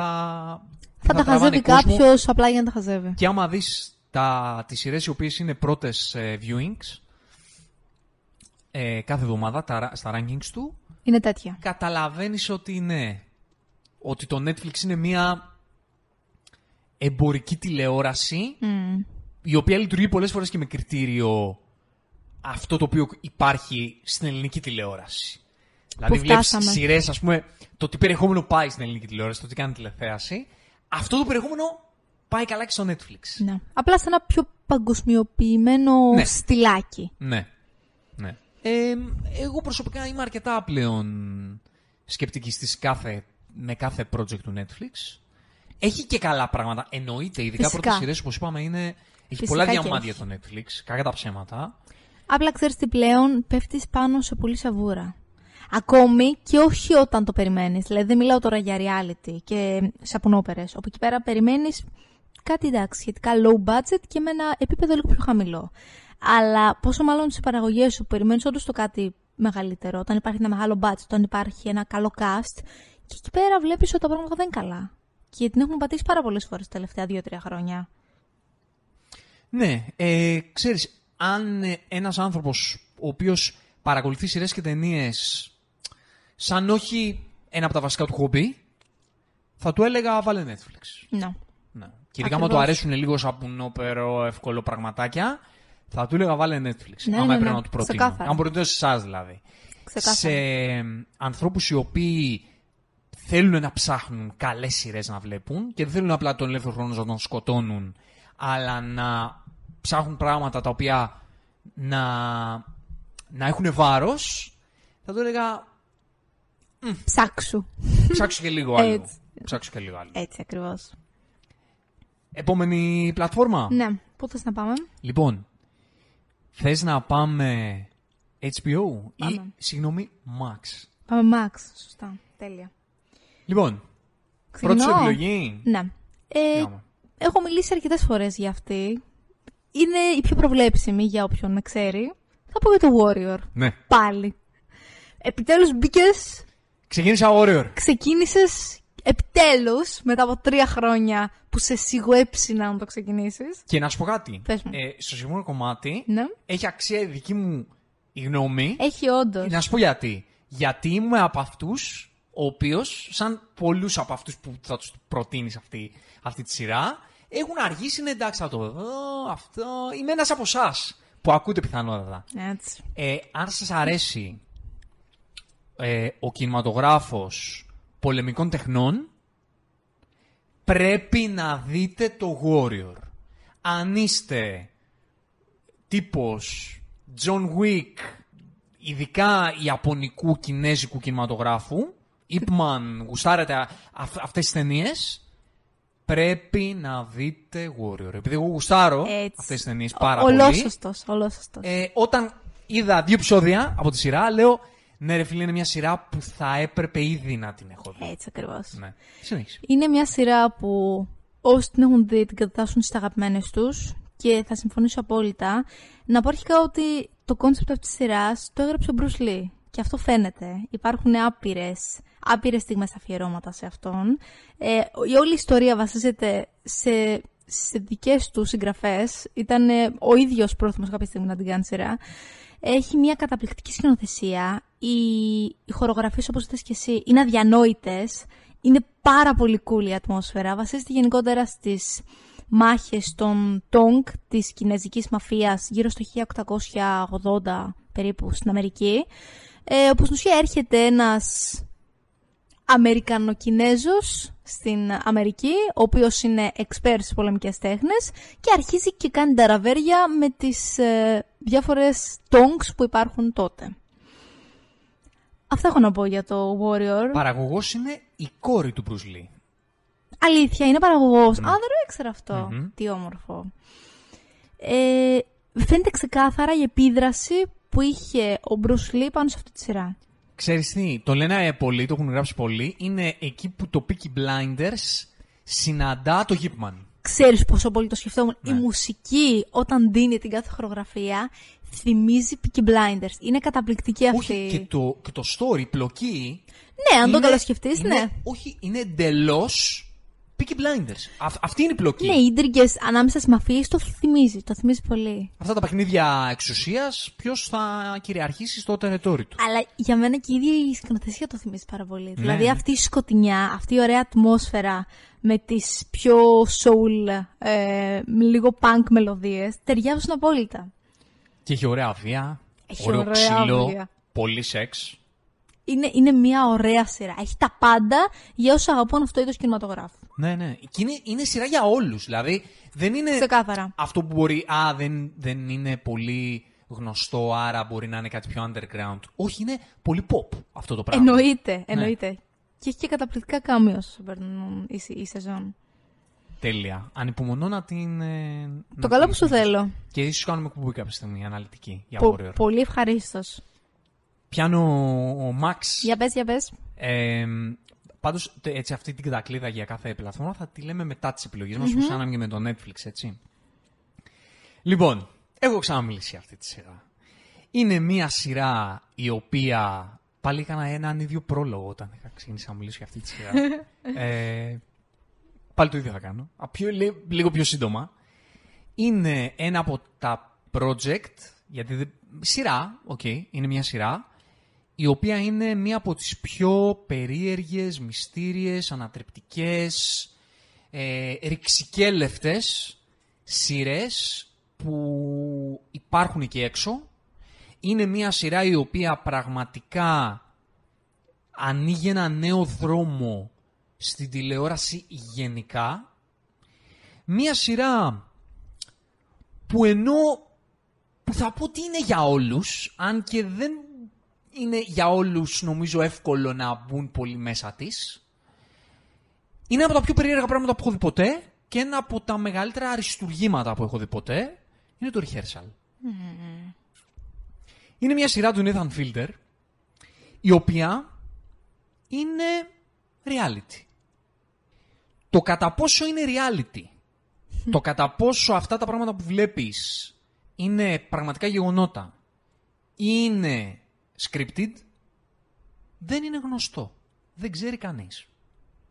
Το τι από αυτά είναι εντός αγωγικών ε, τοποθετημένο στρατηγικά ώστε να οδηγήσει την πλοκή κάπου ή είναι απλά τυχαίες καταστάσεις, δεν είναι γνωστό. Δεν το ξέρει κανείς. Όταν λέω, όταν λέω κανείς, εννοώ κανείς. Το ξέρουν μόνο όσοι συμμετέχουν πιθανότατα σε αυτή τη σειρά και ο ίδιος ο Nathan Fielder. Είναι μια σειρά που αυτό όταν λέω ανοίγει ένα νέο δρόμο στην τηλεόραση και στο περιεχόμενο γενικά το οπτικό, να το πω έτσι, γιατί δεν είναι ε, scripted σειρά, δεν είναι ακριβώς reality, δεν ξέρεις τι είναι. Παίζει με εκπληκτικό τρόπο ανάμεσα στα, στο επίπεδο του τι είναι πραγματικότητα από αυτά που βλέπεις, τι βιώνει πραγματικά αυτός ο άνθρωπος και το τι έχει γράψει σε ένα χαρτί για να το κάνει. Και στο τι πρέπει να νιώθεις εσύ με αυτά που βλέπεις. Αυτό είναι το σημαντικότερο. Είναι μια σειρά που ξεκινάει με έναν τρόπο και καταλήγει με έναν τρόπο που δεν μπορείς να το φανταστείς και κυρίως δεν ξέρεις τι να νιώσεις για αυτό το πράγμα που βλέπεις. Να το πιάσουμε λίγο πιο πίσω. Το rehearsal είναι ε, ο Nathan Fielder, αρχικά πρέπει μάλλον να το ξεκινήσω από εκεί, είναι ένας τύπος ο οποίος ε, είχε μία σειρά στην... ε, ε, μία σειρά στο HBO πριν το, το rehearsal, όπου πήγαινε σε, διάφορα, σε διάφορες μικρές επιχειρήσεις και τους έδινε διάφορες ιδέες για να προμοτάρουν την επιχείρησή τους, οι οποίες ήταν πάρα πάρα πολύ ανατρεπτικές. Και δημιουργούντουσαν έτσι πάρα πολλά ε, περιστατικά τα οποία ήταν τραγελαφικά. Όμως, ε, είναι δεδομένο αυτό για εκείνη τη σειρά, ότι όντως οι επιχειρήσεις που πήγαινε είναι actual υπάρχουν. Και όντως οι άνθρωποι στους οποίους πήγαινε και έδινε τις ιδέες του, actual υπάρχουν. Αυτό είναι δεδομένο, έτσι. Και τους έδινε κάποιες πολύ τρελές ιδέες, που πολλές από αυτές όντως δεχόντουσαν να, να πραγματοποιήσουν αυτοί οι άνθρωποι και τα, τα περιστατικά τα οποία γινόντουσαν ήταν ε, απίστευτα. Δείτε έστω στο YouTube κάποια ε, κάποια σκηνικά, δεν θα το χωράει το μυαλό σα ότι αυτά τα πράγματα συμβαίνουν. Ο τύπος δηλαδή είναι ένα τρόλ που δεν έχει υπάρξει ομοιό του. Και τώρα στο rehearsal έχει κάνει το εξής project. Βρίσκει ανθρώπους οι οποίοι έχουν, ε, θέλουν να πάρουν μια απόφαση στη ζωή τους και τους δημιουργεί ένα rehearsal, τους δημιουργεί μια προσωμείωση υπερβολικά ακριβής των καταστάσεων που θέλουν να, να βιώσουν, έτσι ώστε να τους βοηθήσει να πάρουν την επιλογή. Να ζήσουν δηλαδή μια προσωμείωση αυτής της επιλογής για να τους... Ε, για να κατασταλάξουν θεωρητικά μέσα τους αν όντως θέλουν να πάρουν αυτή την επιλογή ή όχι. Και θεωρητικά, αυτό που ξέρουμε εμείς, είναι ότι όντως βρίσκει πραγματικούς ανθρώπους και κάνει αυτά που κάνει. Ε, δεν μπορώ να το περιγράψω με διαφορετικό τρόπο από το να σας πω ότι αυτά τα πράγματα που, που κάνει αυτός ο άνθρωπος και το πώς μπλέκει ο δικός του ψυχισμός μέσα σε αυτά τα πράγματα που κάνει και να γυρίσεις και να πεις ότι όντως τα έχει γράψει σε σενάριο, τα βιώνει όντως. Και όντως μιλάνε για αυτόν. Μιλάνε για τη δική του τη ζωή. Ο άνθρωπος ανοίγει τον ψυχισμό του μέσα από αυτή τη σειρά με έναν τρόπο ο οποίος είναι σοκαριστικός. Και ενώ σαν φυσιογνωμία είναι τρόλ, είναι απλά ένας τύπος ο οποίος ε, θα γυρίσει και θα πεις ότι ε, κάνει αυτό που κάνει ο Σάσα Μπάρον Κόεν στον Μπόρατ κτλ. Δηλαδή, στην ουσία το κόνσεπτ είναι αυτό. Αλλά ενώ στην αρχή λες ότι okay, τους κοροϊδεύει όλους αυτούς, δηλαδή τους τρολάρει και προσπαθεί να βγάλει γέλιο τρολάροντάς τους, ο τρόπος με τον οποίο γυρίζει όλο αυτό στον ίδιο και αρχίζει και αποκαλύπτει πράγματα και φανερώνει πράγματα, λες, οκ okay, ρε φίλε, εγώ έβλεπα κάτι, μια τρολιά κομική και αυτή τη στιγμή μου λέει πράγματα αυτός ο άνθρωπος, τα, μου τα λέει με κομικό τρόπο, αλλά ρε φίλε, makes sense. Δηλαδή ενώ σου λέει πράγματα ακραία στην αρχή και λες, ε, οκ, okay, αυτό το πράγμα είναι τρολιά, μετά λες, ρε φίλε, όμως έχει νόημα αυτό το πράγμα που κάνει. Είναι, είναι καταπληκτικό το γεγονός ότι τον βλέπεις να ξεχνάει και ο ίδιος ε, όσο περνάει η, η σειρά αυτή τι είναι αλήθεια και τι όχι. Αυτό είναι το φοβερό. Δηλαδή μπαίνει μέσα τόσο πολύ σε αυτό το κόνσεπτ, μέσα από διάφορες καταστάσεις, όπου δεν ξέρεις και εσύ ο ίδιος με, μετά από και μετά τι πρέπει να πιστέψεις. Αυτά, μην το πάμε παρακάτω γιατί νομίζω θα βρίσκουμε τη μισή που στο rehearsal. Ε, το μόνο που θα πω είναι ότι αν θέλετε, αν είσαι από τους θεατές που θέλετε να δείτε κάτι ωραίο, να περάσει η ώρα, κάτι έτσι φαν κτλ., μην το δείτε. Μην το δείτε. Ναι, ναι, ναι, ναι. Αν θέλετε να, να βιώσετε μία εμπειρία η οποία πραγματικά. Δεν υπάρχει ομοιάτηση. Δεν υπάρχει, δεν ομοιάτηση εκεί έξω και να βάλετε πραγματικά τον εαυτό σας σε μία θέση δύσκολη, σαν θεατής. Γιατί είναι μια δύσκολη θέση για ένας θεατής αυτής της σειράς. Είναι όντως. Ε, δείτε το. Λοιπόν, μπαίνω δεύτερη επιλογή. Ναι. Λοιπόν, θα μιλήσω για το Big Little Lies. Το έχεις δει; Όχι. Δεν το έχεις δει. Δεν είναι πρόσφατο, νομίζω είναι η πιο παλιά σειρά που έχω. Είναι 2018-2019 νομίζω. Ε, είναι ίσως η πρώτη σειρά που είδα ε, από το HBO μετά το Game of Thrones, μετά γενικότερα από τα πιο basic πράγματα που είχε η πλατφόρμα. Ε, είναι μια καταπληκτική σειρά η οποία έχει ένα περιτύλιγμα murder crime story το οποίο όμως δεν βασίζεται τόσο πολύ εκεί πέρα αλλά βασίζεται περισσότερο στα βαθιά οικογενειακά προβλήματα που έχουν διάφορες γυναίκες στη ζωή τους. Έχει από τις πιο εντυπωσιακές ερμηνείες που έχω δει ακόμη και σήμερα είναι τι- σε, σε καθυλώνει αυτή η σειρά και το πώς συνειδητοποιείς πόσο εύκολο είναι να σε απατούν τα πράγματα που βλέπεις στην καθημερινότητά σου και το πώς δεν ξέρεις τι γίνεται πίσω από κλειστές πόρτες ε, είναι κάτι που σε τρομοκρατεί πραγματικά για το τι συμβαίνει στην ανθρωπότητα και δεν μπορούμε να γνωρίζουμε ή δεν μπορούμε να βοηθήσουμε τους ανθρώπους μας. Έχει από τις πιο ωραίες εξελίξεις και από τα πιο ωραία twists που υπάρχουν. Αυτά έχω να πω. Ναι, δεν το έχω δει. Είναι προ- πολύ βραβευμένο. Είναι πολύ βραβευμένο, να. Ναι, ναι, ναι. Ε, μ, δεύτερο δικό Θα μου. σου άρεσε πάρα πολύ. Θα μου άρεσε. Θα σου άρεσε πάρα Πρέπει να το πολύ. δω. Μμμ. Ναι. Πρέπει να το δω. Δεύτερο δικό σου, να. Εδώ δεν θα πω πολλά. Ε, Θα, δεν θα πω σχεδόν τίποτα για να γλιτώσουμε το χρόνο του rehearsal. Succession. Είναι μία, ε, σίγουρα στο top 3 μου καλύτερες σειρές ever δικές μου, προσωπικά. Το γνωρίζω, το γνωρίζω. Ε, να σου πω γιατί θα μπορούσα να το βάζω και νούμερο 1, νομίζω. Θα μπορούσα να το το βάζω και ξέρω, νούμερο 1. το ξέρω. Θα μπορούσα να πω ότι είναι η καλύτερη σειρά που έχω δει ever ποτέ μου. Ε, δεν έχω δει Σοπράνος βέβαια. Οκ. Ισχύει. Ε, δεν έχω δει Σοπράνος και δεν έχω τελειώσει το The Wire. Ε, υπάρχουν εκεί έξω, ε, στο, κα- εκεί έξω στο κανάλι μας ε, πολλά πράγματα για το, για το Succession για να δείτε. Είναι μια σειρά η οποία αφορά μια οικογένεια ενός μεγιστάνα των media, όπου είναι ένας από τους περισσότερους ανθρώπους στον κόσμο και η σειρά έχει να κάνει με το πώς τα παιδιά του παλεύουν για τη διαδοχή του στο κεφάλι της ε, επιχείρησης. Ε, για, αν ήθελα να περιγράψω κάπως το rehearsal με... Το, α, έχω μείνει στο rehearsal. αν ήθελα να περιγράψω κάπως το Succession, θα έλεγα απλά ότι είναι μία σειρά η οποία είναι dramedy, έχει πολύ δράμα, έχει πραγματικά πολύ κομικά στοιχεία, έχει πολύ το κομμάτι το νομικό, οικονομικό, επιχειρησιακό μέσα, οπότε αν σας τριγκάρει σίγουρα, ε, αν σας τριγκάρει αυτό το- σαν θεματική, σίγουρα θα, Θα βρείτε ενδιαφέρον θα εκεί. βρείτε ενδιαφέρον. Έχει κάποιες από τις καλύτερες ερμηνείες που έχω δει στη ζωή μου, ειδικά στην τελευταία σεζόν.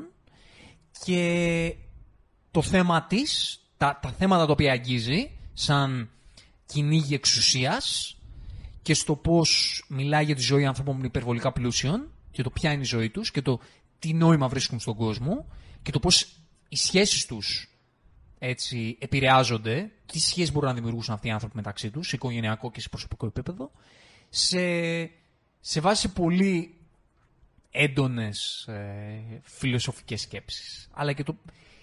Και απ' την άλλη, είναι, ξέρεις, είναι η σειρά που δεν ξέρεις πραγματικά αν αυτούς τους ανθρώπους τους ε, λατρεύεις ή τους μισείς. Δεν, δεν το ξέρεις. Τους μισείς πιθανότητα, αλλά λατρεύεις να τους βλέπεις. Όλοι είναι γκρίζες προσωπικότητες, Ναι. ξέρεις. Αυτά για το Succession. Ε, δε, αν σου το προμονωτάρω, με κάποιο τρόπο θα σου πω ότι είναι ίσως καλύτερη σειρά που έχω δει ever. Αυτό. Δική σου. Δική μου. Λοιπόν, εμ, κοίτα, στην αρχή έλεγα να μιλήσω για το Last of Us. Ναι. Αλλά δεν το έκανα επειδή είναι πολύ γνωστή η αγάπη μου και η δική σου για αυτή τη σειρά. Ναι. Έχουμε και μια εκπομπή σε αυτό το κανάλι, ναι. όπου το αναλύουμε ενδελεχώς, γιατί λατρέψαμε την πρώτη σεζόν. Γι' αυτό δεν θα μιλήσω γι' αυτό. Θα μιλήσω για το Euphoria. Α, βεβαίως. Α. Βεβαίως. Ε, Δεν το έχω τελειώσει. Δεν το έχεις τελειώσει, το ξέρω. Να το τελειώσει, γιατί τα κομμάτια που έχεις αφήσει είναι τα πραγματικά πιο Όλοι αυτό εντυπωσιακά. λένε, ναι. Είναι μια πάρα πολύ ιδιαίτερη σειρά που μπήκε με έναν πολύ παραδοξό τρόπο μες στην pop κουλτούρα. Έγινε TikTok viral, έγινε... έχει κατακριθεί από πολλούς για το γεγονός ότι δεν είναι ρεαλιστική σε πάρα πολλά κομμάτια και φυσικά δεν είναι καθόλου ρεαλιστική σε πάρα πολλά κομμάτια. Αλλά αυτό δεν σταματάει να την κάνει μια πάρα πολύ ιδιαίτερη σειρά με ένα καταπληκτικό γράψιμο, με καταπληκτικές αναφορές στο πώς θέματα ψυχικής υγείας, πώς ενδοοικογενειακά θέματα, πώς η βία, πώς ε, η έλλειψη παιδείας για θέματα σεξουαλικής αγωγής παίζουν ρόλο ε, στο τι άνθρωπος γίνεσαι, στις παρέες που κάνεις, στο πόσο εύκολα μπορείς να μπλέξεις. Ε, δεν, δεν ξέρω αν υπάρχει κάποια παρόμοια σειρά με αυτήν. Σίγουρα δεν είναι high school drama, όπως πολλοί το χαρακτηρίζουν. Είναι πάρα πολύ ενήλικο, πιο ενήλικο από όσο θα περίμενε κανείς. Και νομίζω ότι όσο περνούν τα επεισόδια, όσο πιο ενήλικο, τόσο πιο ενήλικο γίνεται. Είναι κάτι πάρα πολύ ιδιαίτερο και δεν μπορώ να μην εκθιάσω τη Ζεντέγια σε αυτή τη σειρά, γιατί ειδικά στη δεύτερη σεζόν κάνει μια από τις πιο εντυπωσιακές και σπαραχτικές ερμηνείες που έχω δει ποτέ μου. Ναι, το Euphoria είναι το American Pie των ημερών μας. Δηλαδή το πώς πολλοί λένε, α, ξέρω εγώ αυτές... οι- Η σεξοσυρά, ας πούμε. δεν θα μπορούσαν να γίνουν στις μέρες μας. Ε, γίνονται με έναν τρόπο όπως το έκανε το Euphoria. Ναι, ναι. Είναι η απόλυτη την σειρά του τώρα. Ναι, που όλα είναι πολύ πιο ενήλικα και σκοτεινά και... Ξέρεις, γεμάτα έγκλημα και βία και σεξ. Και ξέρεις, είναι ένας πολύ αληθινά, παρότι με τις υπερβολές του προφανώς, ναι, όντως είναι αντιρεαλιστική σε πολλά επίπεδα, αλλά με αυτή την υπερβολή του βγάζει αρκετά τον την ψυχισμό, Ναι. της σκοτεινής Ναι, ναι, του ναι. την πλευρά, του την ψυχισμού. Ξέρεις, καταλαβαίνεις πόσο η επαναστατικότητα και η εκδικητικότητα που έχουν οι έφηβοι λόγω των προβλημάτων που έχουν από το σπίτι τους, πόσο εύκολο είναι να τους γυρίσει boomerang. Πόσο εύκολο είναι να τους οδηγήσεις σε πραγματικά επικίνδυνες και σκότεινες καταστάσεις. Και ωραία αισθητική, Ναι, ωραία ατμόσφαιρα. πολύ ωραία, πολύ ωραία Και ατμόσφαιρα. τρομερό soundtrack, έτσι. Ναι, ναι, ναι, Εκείνο ναι, ναι. Κατα- τα κομμάτια του καταπληκ- Labyrinth και, καταπληκτικά. και με αυτά που έχει κάνει και με την ε, Zendaya. Είναι Και να πούμε ότι πολύ έφτιαξε, ωραία. έφτιαξε και καριέρες σε πάρα πολλούς ηθοποιούς που εγώ π- πρώτη φορά εκεί τους ανακάλυψα ή τουλάχιστον τις είχα δει σε ένα-δυο Netflix ε, πραγματάκια τα οποία ήταν πάρα πολύ μπει και υπερβολικά χαλαρά όσον αφορά το περιεχόμενό τους και πραγματικά τους έφτιαξε καριέρα. Και τους αξίζει, δηλαδή βλέπεις πόσο πολύ ανέδειξε την υποκριτική πολλών ηθοποιών. Μμμ. Για πες. Λοιπόν, τρίτη σειρά και θα μιλήσω για έναν υπεραγαπημένο μου άνθρωπο, ο οποίος σε αυτή τη σειρά έδειξε τι ηθοποιάρα δημιουργάρα είναι. Είναι ο Bill Hader, αγαπημένος μου από το SNL, γιατί είμαι φαν του SNL και εκεί έπαθα πλάκα τον είχα δει στα πρώτα τους σκέτς και έκανε μια σειρά η οποία πραγματικά δείχνει τι, τι, τι δημιουργός είναι και τι ηθοποιάρα είναι. Είναι το Barry. Το Barry. Το Barry είναι μια σειρά κομική η οποία έχει να κάνει. Έχει ένα τρομερό, πολύ όμορφο γλυκό κόνσεπτ με ένα πληρωμένο δολοφόνο ο οποίος αποφασίζει να γίνει ηθοποιός. Θέλει να αλλάξει ζωή και θέλει να γίνει ηθοποιός. Είναι και αυτό dramedy, είναι αρκετά κωμικό, αλλά έχει πολύ δράμα μέσα του. Και ξέρεις, σκιαγραφεί το πώς σε αυτή τη ζωή μπορεί να έχεις ένα μονοπάτι, το, αλλά μέσα σου να ε, θέλεις κάτι άλλο. Δηλαδή να στάφερει ζωή λίγο διαφορετικά και να κάνεις πράγματα τα οποία ε, δεν μιλάνε στην καρδιά σου και να θες να αλλάξεις τη ζωή σου με, με κάποιον τρόπο και το παρελθόν σου και η θέλησή σου και η καρδιά σου να έρχονται σε, σε αντιπαλότητα. Έχει action, έχει μπρομάτζο, έχει πολύ ωραίες κομικές σκηνές, έχει τρομερή εξέλιξη ο ηρωάς του. Είναι μια υπέροχη σειρά το, το Barry. Απ' Πραγματικά από τις ωραίτερες των, των τελευταίων ετών. Πολύ, πολύ ωραία επιλογή σου. Μμμ. Έχεις άλλο HBO? Όχι, αυτά έχω. Δεν έχεις ε, άλλο και να πούμε για το Max, το πρώην HBO, ότι για μένα αυτός είναι ο πραγματικός βασιλιάς της τηλεόρασης. Ε, μπορεί να μην είναι τόσο popular τώρα όσο το Netflix, αλλά είναι μια πλατφόρμα που έχει βγάλει τις καλύτερες σειρές ever. Αναμφίβολα. Δηλαδή, αν υπάρχει ένα top 10 εκεί έξω, το, το, ξέρεις, το, το κατά κοινή ομολογία Ναι, top ναι, ναι, 10, ναι. Έχει μέσα σε αυτό το Sopranos, το The Wire, το Band of Brothers, το Game of Thrones. Έχει όλες αυτές τις σειρές που έχουν έρθει από το, Το Succession. το Succession. Υπάρχει που σε ναι, πάρα πλέον πολλές είναι λίστες. σε αυτό, σε αυτό το επίπεδο. Έχει αυτές τις, ε, έχει αυτές τις σειρές και το HBO έχει το εξής μαγικό ότι είναι μια πλατφόρμα που πραγματικά επενδύει σε πολύ ψαγμένα πράγματα και ρισκαδόρικα και περίεργα και, και καλλιτεχνικά. Και συνεχίζει και το κάνει ακόμα. Και το Chernobyl. Να βάλουμε και αυτό Σωστά, μέσα και το στις Chernobyl. top σειρές Έχεις θεωρητικά δίκιο, έχεις δίκιο. ε, ever. Νομίζω ότι είναι η πλατφόρμα που, που έχει πολλά κρυφά διαμάτια, όπως ας πούμε το, το rehearsal που λέγαμε, δεν το ξέρει σχεδόν κανείς. εκεί Κανείς, έξω. ακριβώς. Ελάχιστοι ξέρουν το rehearsal. Ε, το, το πρόβλημά του είναι ότι δεν είναι τόσο ευρέω διαδεδομένος σε όλες τις χώρες. Δεν έχει Ναι. και άμεσο, δεν μπορείς άμεσα να πάρεις αυτή την πλατφόρμα. Δηλαδή Ακριβώς. έχει κάποιο άλλο μεσάζοντα, όπως στην Ελλάδα το, το Vodafone TV. Οπότε ε, δεν έχει αυτή την αναγνωσιμότητα του Netflix, αλλά για μένα αυτός είναι ο πραγματικός βασιλιάς και ακόμα και σε περιεχόμενο του υπερηρωικού κομματιού έχει προσφέρει ε, και εκεί το μέρα πράγματα και πλέον θα έχει και τις σειρές του, του σύμπαντος του Gun και θα έχει και τις σειρές το, του spin-off universe του Reeves με, με τον Batman και έρχονται και εκεί υπέροχα πράγματα και βλέπεις ότι είναι γενικά μια πλατφόρμα η οποία δεν ποντάρει δεν ε, λειτουργεί τη στρατηγική της για το εύκολο περιεχόμενο αλλά καταφέρνει με την ποιότητά της να κάνει σειρές οι οποίες είναι το, το of the town. Έχει μια εγγυημένη ποιότητα και επίσης πειραματίζεται, το οποίο είναι πάρα πολύ όμορφο να βλέπεις. Δεν μείνει σε αυτά που ξέρει ήδη, σε αυτά που πάνε καλά και θέλει πραγματικά να δοκιμάζει νέα πράγματα. Mm-hmm. Αυτά για το HBO. Πάμε Amazon. Πάμε Amazon. Νομίζω θα έχουμε κοινά εδώ. Ε, ένα θα το έχουμε. Ένα-δύο σίγουρα, γι' αυτό και δεν ξέρω. Ίσως θα σε αφήσω να τα πεις εσύ, γιατί ξέρω ότι θα τα πεις. Για ξεκινά. Θα ξεκινήσω με κάτι άλλο. Ε, για το οποίο επίση. Ξέρεις τι, όχι. Έλα, θα βάλω το. Πες το προφανές. Ε, θα πω για τα boys. Ε, βέβαια. Ε, βέβαια. δεν ήθελα να το πω γιατί λέω. Δεν θα πούμε πολλά. Ξέρεις, είναι το. Δεν ξέρω. Είναι το Casa Παπέλ του Netflix. Δηλαδή, είναι από τις μεγαλύτερες σημαίες που έχουν υπάρξει ποτέ στην Amazon πλατφόρμα. Η μεγαλύτερη. Η μεγαλύτερη, πιθανότατα. Να, να έχεις δίκιο. Δεν ξέρω τι να πρώτο πω για αυτή τη σειρά. Είναι... Έχουμε ολόκληρο podcast εκεί. Έχουμε ολόκληρο podcast. Ναι. Το δείτε. Τα ακούσετε μάλλον. Είναι μια τόσο ανατρεπτική, ε, χωρίς, χωρίς κόμπλεξ σειρά, ε, όπου τρολάρει τους περίρωες, αλλά απ' την άλλη τους καταδικάζει, αλλά απ' την άλλη τους, τους ανυψώνει.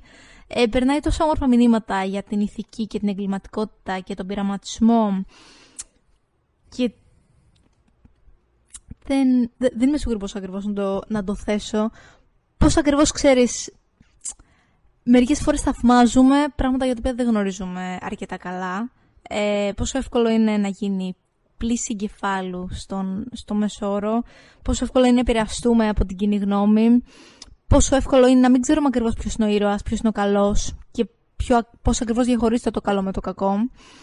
Έχει απίστευτη δράση, έχει απίστευτη σπλατεριά και το πόσο ακραία και εξοργιστική είναι, ε, είναι μοναδικό. Δεν νομίζω ότι υπάρχει σειρά που μπορεί να του μοιάσει. Ναι, δεν θα πούμε πολλά. Θα πω ότι κατά τη δική μου ταπεινή άποψη το The Boys είναι η καλύτερη περιρροϊκή σειρά ever. Αναμφίβολα. Period. Δεν υπάρχει δηλαδή καν σύγκριση με οποιαδήποτε άλλη. Και το μόνο που θα πω θεματικά, εκτός από το πόσο φαν είναι, τι καταπληκτικούς ήρωες έχει, τι δράση φανταστική περιρροϊκή έχει, ε, τερματισμένη. Ναι, ναι, ναι. Τι πλοκή με ανατροπές ξανά και ξανά που σε κρατάνε στα κάγκελα. Και κάθε σεζόν ξεπερνάει τον εαυτό της για την προηγούμενη. Ναι. Εκτός το ότι αποδομεί το περιρροϊκό κομμάτι εκπληκτικά και ταυτόχρονα το αναδεικνύει. Ε, θα πω ότι αυτό που με εντυπωσιάζει στο θεματικό κομμάτι του, του The Boys και ε, αυτό που γράφουμε και στη, στον τίτλο της, ε, του podcast που έχουμε κάνει για το, για το The Boys είναι ότι επειδή η σχέση υπερήρωα, έτσι όπως την έχουμε μάθει από, από όλες τις ιστορίες περιοχές που έχουμε μέχρι, ε, μας έχουν ε, προσφερθεί ως τώρα, η σχέση του υπερήρωα με τον κόσμο είναι Το πώς, ας πούμε, ο ήρωας κάνει ό,τι κάνει για το καλό του κόσμου και ταυτόχρονα ο κόσμος τον έχει ανάγκη και ο κόσμος ε, έχει τον υπερήρωα, ο υπερήρωας δηλαδή υπάρχει επειδή υπάρχει ανάγκη υπάρχει. του κοσμου αυτή τη σχέση του κόσμου με τον υπερήρωα έρχεται να την ανατινάξει αυτή η σειρά. Και να πει ότι ίσως ο πραγματικός βίλαν στις περιοχές ιστορίες είμαστε εμείς κατά κάποιο τρόπο. Ακριβώς. Ή τουλάχιστον σε ένα πλαίσιο εντός πολλών πολλών πολλών εισαγωγικών ρεαλισμού εμείς είμαστε ε, το πρόβλημα σε μια πιθανότητα πραγματικής ύπαρξης ηρώων. Πολύ Αυτό. σωστά. Οπότε και εγώ έχω βάλει το The Boys προφανώς. δεν γινόταν να δεν το, βάλω, δεν άρα πάμε στο δικό στο δεύτερο. Θα μιλήσω για το, για τον Jack Ryan. Α, ναι, αυτά αγαπημένα σου. Αυτά αγαπημένα μου, αυτά αγαπημένα μου όντως. Ε, είναι η γνωστή ιστορία σε ένα γενικευμένο πλαίσιο του Jack Ryan, όπως τη γνωρίζουμε από πάρα πολλές κινηματογραφικές και τηλεοπτικές μεταφορές που έχουν υπάρξει στο παρελθόν ή έχουν υπάρξει και σε βιβλίο. Ε, στη συγκεκριμένη πρωταγωνιστεί ο Τζον Κραζίνσκι, που είναι μεγάλη μας λατρεία. Φυσικά. Φυσικά. Είναι μια καταπληκτική σειρά. Κάθε σεζόν έχει μια διαφορετική ιστορία. Για να είμαι ειλικρινής, η πρώτη τελευταία σεζόν ήταν λιγότερο αδύναμη. Τώρα τελευταία που έχει βγει δεν την έχω δει ακόμη, άρα δεν μπορώ να έχω ακόμη άποψη. Ε, έχει καταπληκτικές ιστορίες, έχει καταπληκτικό suspense, πάρα πολύ ωραία δράση και δράση χωρίς, ξέρεις, ε, ακροβατικά στις χορογραφίες της. Είναι ξύλο εντελώς, με πάρα πολύ ρεαλιστικές ιστορίες. Ε, έχει τρομερό γράψιμο. Ο, ο ήρωας του Κραζίνσκι είναι αξιαγάπητος, όπως είναι και ο ίδιος ο Κραζίνσκι. Έχει μέσα, όπως είπα πριν και για τον Bodyguard, μια πάρα πολύ ωραία Βρετανίλα. Έχει πάρα πολύ ωραίες ερμηνείες και μάλιστα αρκετούς γνωστούς τοπίους, τους οποίους δεν νομίζω ότι τους περιμένεις να τους δεις. Ανά σεζόν. Ε, θεωρώ ότι είναι μια σειρά που αν σ' αρέσει η δράση, αν σ' αρέσει η κατασκοπία και το μυστήριο και το crime genre γενικότερα, θα βρεις πάρα πολύ ενδιαφέρον. Μμμ. Ναι, είναι από αυτές τις σειρές που θα, όντως θα ήθελα πολύ να τις δω. Θα σου άρεσε πάρα ναι, πολύ. Το ξέρω, εργάμο το. Δεύτερη επιλογή δική μου. Μμμ. The Legend of Vox Machina. Α, μπράβο, μου το έχεις πει τόσε Είναι- φορέ και δεν το έχω δει Ναι. ακόμη. Είναι μια animation σειρά η οποία βασίζεται σε ένα ε, σε μια ομάδα η οποία παίζει D&D online σε ένα κανάλι που παίζει D&D online και τα δικά τους τα campaigns τα μετέφεραν σε μια animation σειρά από την Amazon TV. Καταπληκτικό. Είναι αυτό, είναι πραγματικά η απόλυτη μεταφορά του D&D στην οθόνη. Έχει το χιούμορ, τη δράση, την πλοκή, Τη το φαντασία. fantasy, το high fantasy στοιχείο. Τα έχει όλα, είναι απολαυστικό, πραγματικά απολαυστικό. Για ένα φίλο της φαντασίας είναι το τέλειο πράγμα για να δει και έρχεται και δεύτερη σεζόν. Πραγματικά. Υπέροχο. Με, Τι με, ωραία. με τη βία, με, το, με τη ρομαντζάδα, με το γέλιο, με τα, με τα όλα του. Με τα όλα του. Απολαυστικό. The Legend of Vox Machina. Ωραίο, ωραίο, ωραία σειρά. Άλλη μια σειρά που νομίζω ότι θα έχουμε κοινή είναι το Good Omens. Ναι. Μμμ, μμμ. Θέλεις να μιλήσεις γι' αυτό; Ε, όχι εσύ να μιλήσεις. Θα μιλήσω εγώ γι' αυτό. Ε, βα- βασικά ξέρεις τι, επειδή νομίζω ότι την έχεις λίγο πιο πρόσφατη. Μίλα λίγο εσύ, γιατί Ωραία. νομίζω δεν θυμάμαι ένα-δύο βασικά κομμάτια. Έρχεται και σεζόν σε αυτό το, αυτό το μήνα. Πάρα πολύ Ναι, ναι, ναι. άμεσα. Το, ε, Αύγουστο. νομίζω. Αύγουστο. Ναι. Ε, δι- έρχεται δεύτερη σεζόν. Λοιπόν, το Good Omens είναι η σειρά που Έχουμε Α. ξαναμιλήσει. Ξέρεις τι, Για αυτή. έχουμε ξαναμιλήσει. Ε. Είναι η σειρά που όταν μου είπανε ε, δες το Good Omens, άμα τι έχει να κάνει, με το που θα σου πει κάποιος το premise, σε ψήνει να τη Ναι, δεις. ναι, ναι. Και είναι και καλύτερο από αυτό που νομίζω ότι θα είναι. Όπως επίσης όταν ακούς το cast, σε ψήνει να το δεις. Ακριβώς. Λοιπόν, με τι έχει να κάνει το Good Omens; Όπως, όπως μου το είπανε και εμένα και ψήθηκα γι' αυτό, έτσι θα σας το πω, ε, θα σας το πω κι εγώ. Αρχικά βέβαια να πω ότι είναι μια σειρά του Neil Gaiman, από, βασίζεται σε δουλειά του, του Neil Gaiman όπως και το, όπως και το Sandman. Πρωταγωνιστούν ο Michael Sheen, David Tennant και έχει και πολλούς άλλους υπέροχους ρόλους. Λατρεύω το ρόλο του John Hamm προσωπικά. Και με τι έχει να κάνει; Έχει να κάνει με το γεγονός, ε, το, το πρέμις του ιστορία του είναι ότι, α, α παρένθεση, Franz McDormand σαν narrator, σαν αφηγήτρια της ιστορίας. Υπ- Επικό. Επικό. Επικό. με τι έχει να κάνει; Στη δημιουργία του κόσμου, μετά τη δημιουργία του κόσμου λοιπόν, από το Θεό, ένας άγγελος και ένας δαίμονας στάλθηκαν από, από το Θεό και από τον διάβολο για να ζήσουν στη γη και απλά να παρακολουθούν την εξέλιξη της ανθρωπότητας. Από την εξέλιξη λοιπόν της ανθρωπότητας από την αρχή της μέχρι και το τώρα, η, ο άγγελος και ο ε, διάβολος Παρακολουθούν τα γεγονότα. παρακολουθούν τα γεγονότα και έχουν τις δικές τους ζωές στη γη και μία ημέρα των ημέρων μαθαίνουν ότι το Συμβούλιο του Παραδείσου και της Κόλασης αποφάσισε ότι ήρθε η ώρα ο κόσμος να τελειώσει. Και αυτοί οι δύο, αυτά τα δύο όντα αποφάσισαν ότι ρε φίλε είναι κρίμα. Δηλαδή είμαστε εδώ πέρα πόσες χιλιάδες χρόνια και αυτός ο κόσμος τελικά είναι λίγο κρίμα να καταστραφεί. Και αποφασίζουν να ενώσουν τις δυνάμεις τους έτσι ώστε να σώσουν τον κόσμο από την καταστροφή. Δύο προσωπικότητες που έχουν τόσο περισσότερες ομοιότητες από όσες φαντάζεται κάποιος ότι έχουν. Είναι πραγματικά αδερφές ψυχές. Και θεματικά είναι υπέροχο το πώς διαχειρίζεται την έννοια καλό-κακό. Εννοείται. Ε, αυτή η σειρά, η ιστορία του, του Neil Gaiman. Michael Sin και David Tennant μυθικοί. Είναι perfect cast, ειδικά ο David Tennant. Είναι, λες και αυτός ο ρόλος είναι για εκείνο. Πλάστηκε για εκείνο. Ό,τι άλλο έχω δει να κάνει ο David Tennant δεν ήταν τίποτα τόσο ταιριαστό ε, όπως ο ρόλος του Crowley στο, στο Good Omens. Απολαυστικό, πανέξυπνο, ό,τι πιο φαν και heartwarming μπορείτε να δείτε εκεί έξω. Και, και, και εύκολο, εύκολο, πολύ εύκολο. Δηλαδή, το βλέπεις τόσο εύκολα, χωρίς να σε κουράζει, χωρίς να κάνει κοιλιά. Απλά, ξέρεις, είναι μια όμορφη αγκαλιά αυτή ναι, σειρά. ναι. Και πολύ ε, έντονα, δυναμικά, φαντασιακό. Ξέρεις, είναι όπως το Sandman, είναι, πραγματικά βλέπεις τον Neil Gaiman και πίσω και από τις δύο δουλειές. Το Good Omens είναι το λίγο πιο fun Ναι. α- από το Sandman. Αλλά παρότι έχει ίδιες θεματικές, είναι η- η πιο fun εκδοχή. του. Σωστά, σωστά, Ναι. ακριβώς. Για πες για Amazon. Ε, λοιπόν, θα πω για το Outer Range.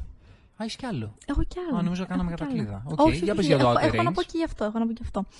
Το Outer Range, λοιπόν, ένα neo-western με πολλά sci-fi στοιχεία, ε, με τον Josh Brolin, όπου στην ουσία το premise είναι ότι μια οικογένεια που έχει τα κτήματά της στο, στην Αλαμπάμα, ε, εκεί που κάνει τη ζωή της και ασχολούνται με τις διάφορες σύντριγγες που υπάρχουν όσον αφορά ε, τα χωράφια τους, συνειδητοποιούν ότι υπάρχει μια μεγάλη μαύρη τρύπα που έχει διάφορες δυνατότητες αν μπεις μέσα της, που δεν ξέρουν από πού προήλθε, τι εξυπηρετεί και αρχίζουν και προσπαθούν να ανακαλύψουν την ύπαρξή της και να την αξιοποιήσουν. Αυτό είναι το, το premise. Έχει, έχει αυτό το καταπληκτικό σκηνοθεσία αυτή τη σειρά που σου δημιουργεί μια ανατριχύλα χωρίς απαραίτητα να έχει κάτι τρομακτικό. Έχει μια υποβόσκουσα ενέργεια και αισθητική που σε κάνει να τρομάζεις. Ενώ όλα γίνονται στο φως της ημέρας, χωρίς να υπάρχει κάποιο υπερφυσικό, χωρίς να υπάρχει κάτι horror σε αυτή τη σειρά και σε κάνει να νιώθεις ότι κάτι επικίνδυνο υπάρχει χωρίς να σταματήσεις να τη βλέπεις. Το οποίο είναι πάντα εντυπωσιακό όταν το βλέπεις σε παραγωγές. Πόσο μάλλον όταν έχουν ένα τόσο ενδιαφέρον premise. Μμμ. Οκ, το προτείνεις δηλαδή. Το ε; προτείνω. Το προτείνω, Ναι, ναι, δεν εννοείται. το έχω δει. Έρχεται και η δεύτερη σεζόν. Μμμ. Amazon Prime. Yes, Ε, κλείσαμε. Τι έχεις να πεις για Amazon Prime. Έχω πλέον; να πω ότι έχει πάρα πολλά ωραία πράγματα. Είχα να πω άλλα τόσα να ξέρεις. Τα έχω ακόμη στη λίστα. Θες να πεις Ε, επιγραμματικά απλά τους τίτλους. Για το Ρίτσερ θα ήθελα να μιλήσω, Ε, τι το άλλο; οποίο επίσης είναι... Είναι η γνωστή μεταφορά του ήρωα του Ρίτσερ, όπως υπάρχει και στις ταινίες του Tom Cruise. Ε, βγαίνει και σε αυτό το δεύτερη σεζόν. Είναι πάρα πολύ ωραία δράση, έχει πάρα πολύ ε, ωραίες χορογραφίες, πολύ ωραία σειρά. Επίσης ωραίος τυπάς από το... από το Titans. Μπράβο, Πολύ σωστά, ωραίος σωστά. τύπος. Και Ε, α, α, action star αυτός. Αδικείται. ξεκάθαρα action star. Πολύ Θα ωραίος μπορούσε action να star. παίζει σε πολύ μεγάλα blockbusters, γιατί αυτό είναι λίγο πιο indie σαν παραγωγή σε αμερικά κομμάτια. Δεν ξέρω γιατί Φαίνεται. δεν τον επιλέγουν ακόμα στο Έλατε. Hollywood. Δεν ξέρω. Έλαντε.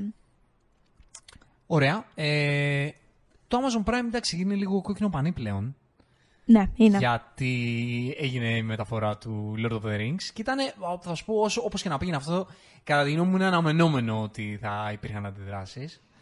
Ε, εμάς μας άρεσε. Τη γνώμη μου την ξέρεις ακριβώς. Εμάς μας άρεσε πάντως. Με τα, με τα όποια του θέματα, εμάς μας άρεσε. Εγώ σεβόμαι πάρα πολύ την απόπειρα που έκανε. Θεωρώ ότι, ότι ήταν μια πάρα πολύ ρισκαδόρικη επιλογή. Και να πούμε ε, disclaimer ότι είσαι πολύ πολύ πολύ πολύ μεγάλη φαν του Lord of the Rings. Δεν το Είμαι λες πάρα απ' έξω. πολύ. Όχι, δεν το λέω απ' έξω. Καταλαβαίνω απόλυτα ε, γιατί πολλούς προβλημάτισε ή τους έκανε να μην μπορούν να τη δουν. Εγώ δεν είμαι σε αυτή την κατηγορία ανθρώπων. Σέβομαι πάρα πολύ το πώς εγώ θεωρώ ότι σεβάστηκαν μερικά κομμάτια από το original υλικό. Καταλαβαίνω ότι αυτό είναι γεγονός για το οποίο αμφιβάλλουν πολύ. Εγώ προσωπικά το λάτρεψα. Βρήκα πάρα πολύ ενδιαφέρουσα την εξέλιξη της πλοκής, την αισθητική, το πώς πήραν το υλικό του George Lucas και προσπάθησαν να το αποδώσουν όσο καλύτερα μπορούσαν βάσει του υλικού. George και Lucas; ανυπομονώ. Συγγνώμη, Του του George Tolkien. Lucas. Του Tolkien. Συγγνώμη, είναι, είναι τα επόμενα που έρχονται. Ναι. Ε, θε- περιμένω εδώ τη συνέχεια. Δεν, δεν μπορώ να ξέρω. Είναι ακόμα πάρα πολύ αρχή και το Οκ. ξέρουμε αυτό.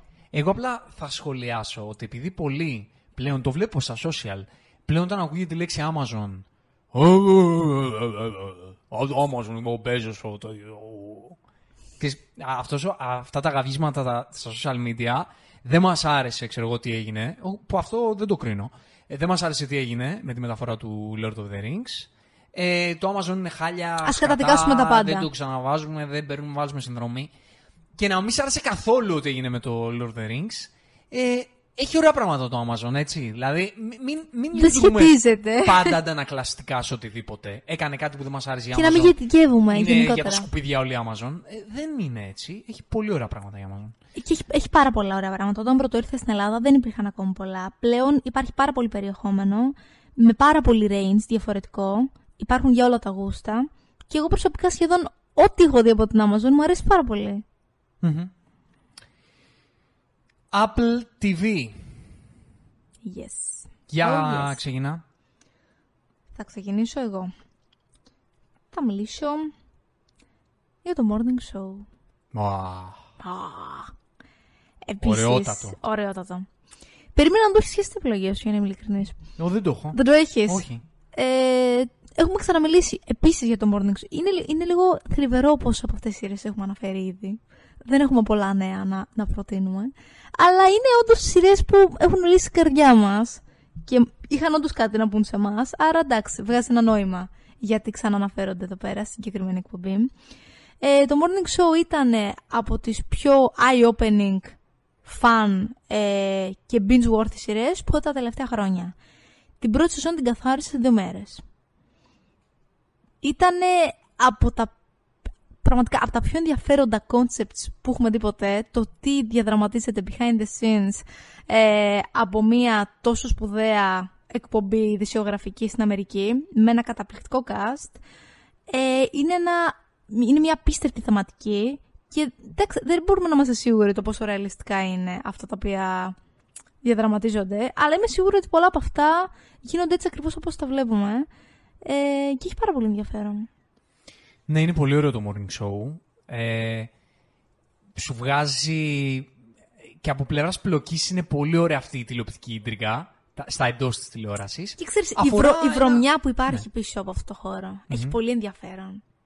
Αφορά μια τηλεοπτική εκπομπή, που η οποία είναι η top, ας πούμε, της Αμερικής πρωινή τηλεοπτική εκπομπή και το πώς ε, ο βασικός ε, παρουσιαστής κατηγορείται για κάποια ζητήματα παρενόχλησης, αποχωρεί και ε, προσλαμβάνουν μια καινούργια παρουσιάστρια.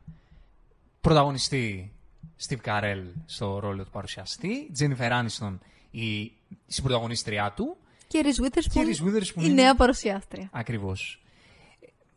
Είναι πολύ ωραίο δράμα series, πραγματικά. είναι, δηλαδή, είναι. οι δυναμικές των ηρώων και, και το background τους και το γράψιμό τους και η εξέλιξή τους και... Είναι πολύ καλογραμμένη σειρά. Πραγματικά πολύ καλογραμμένη σειρά. Πολύ φαν πλοκή. Και ξέρεις, εγώ έχοντας δουλέψει στην τηλεόραση, ε, αυτό το πράγμα που, που παρουσιάζει... ε, Μπορείς να το ζήσεις, μπορείς να το ναι, καταλάβεις. Μπορώ να το Μμμ. καταλάβω πολύ. Σε, σε πολλά επίπεδα. Σε πολλά επίπεδα. Πολύ ωραία σειρά και πολύ ωραίες ερμηνείες. Πολύ, πολύ ωραίες ωραίες ερμηνείες. Ερμηνείες. Λοιπόν, Για πες. Apple TV, η πρώτη μου, μία από τις καλύτερες σειρές που είδα τα τελευταία χρόνια. Severance. Severance.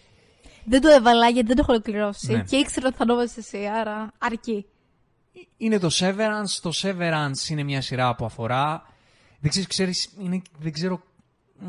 Είναι λίγο spoiler Πόσα πρέπει να πεις. Πόσα μπορώ να πω για αυτή τη σειρά. Γιατί αν δεν ξέρεις τίποτα, είναι πολύ ωραίο το reveal στο πρώτο επεισόδιο. Ναι. Είναι μια fantasy sci-fi σειρά.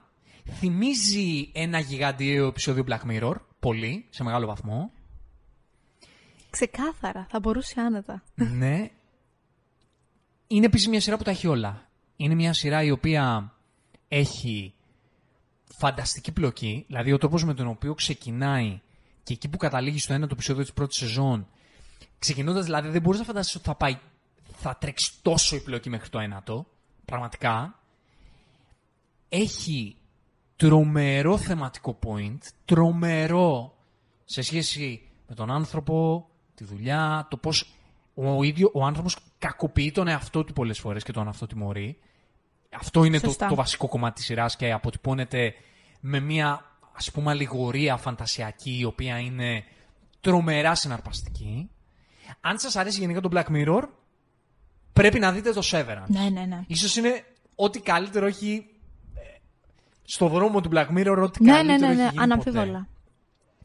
Παραγωγός και σκηνοθέτης των πρώτων επεισοδίων, ο Ben Stiller, και πραγματικά έχω να πω, από τον τρόπο που σκηνοθέτησε τα πρώτα επεισόδια του Severance, πραγματικά πόσο ταλαντούχος σκηνοθέτης είναι ο Ben Stiller. Mm-hmm. Πόσο ταλαντούχος σκηνοθέτης.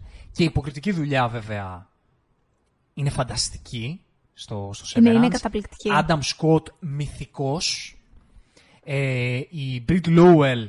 Επίσης καταπληκτική. Ε, Lower, καταπληκτική, τρομερή δουλειά της. Πολύ σημαντικός ο, ο ρόλος στη σειρά. Και έχει δύο ρόλους οι οποίοι είναι ε, δεν μπορώ να το περιγράψω. Ο ένας είναι ο Irving του John Torturo και ο άλλος είναι ο Bert του Christopher Walken. Τα sidekicks. Ναι, κατά Στο κάποιο περίπου. λόγο. Το ότι βλέπεις αυτούς τους δύο εκπληκτικούς ηθοποιούς, τον Torturo και τον Walken, να έχουν αυτούς τους ρόλους και αυτή τη σχέση στους ρόλους μεταξύ τους και να βρίσκονται σε αυτή τη σειρά, δηλαδή, ξέρεις, δεν μπορείς να το φανταστείς ότι αυτοί οι δύο τύποι βρίσκονται σε αυτή τη σειρά και έχουν αυτούς τους ρόλους. Και στις σκηνές που έχουν μεταξύ τους, λες ρε φίλε, τι βλέπω, ξέρω εγώ.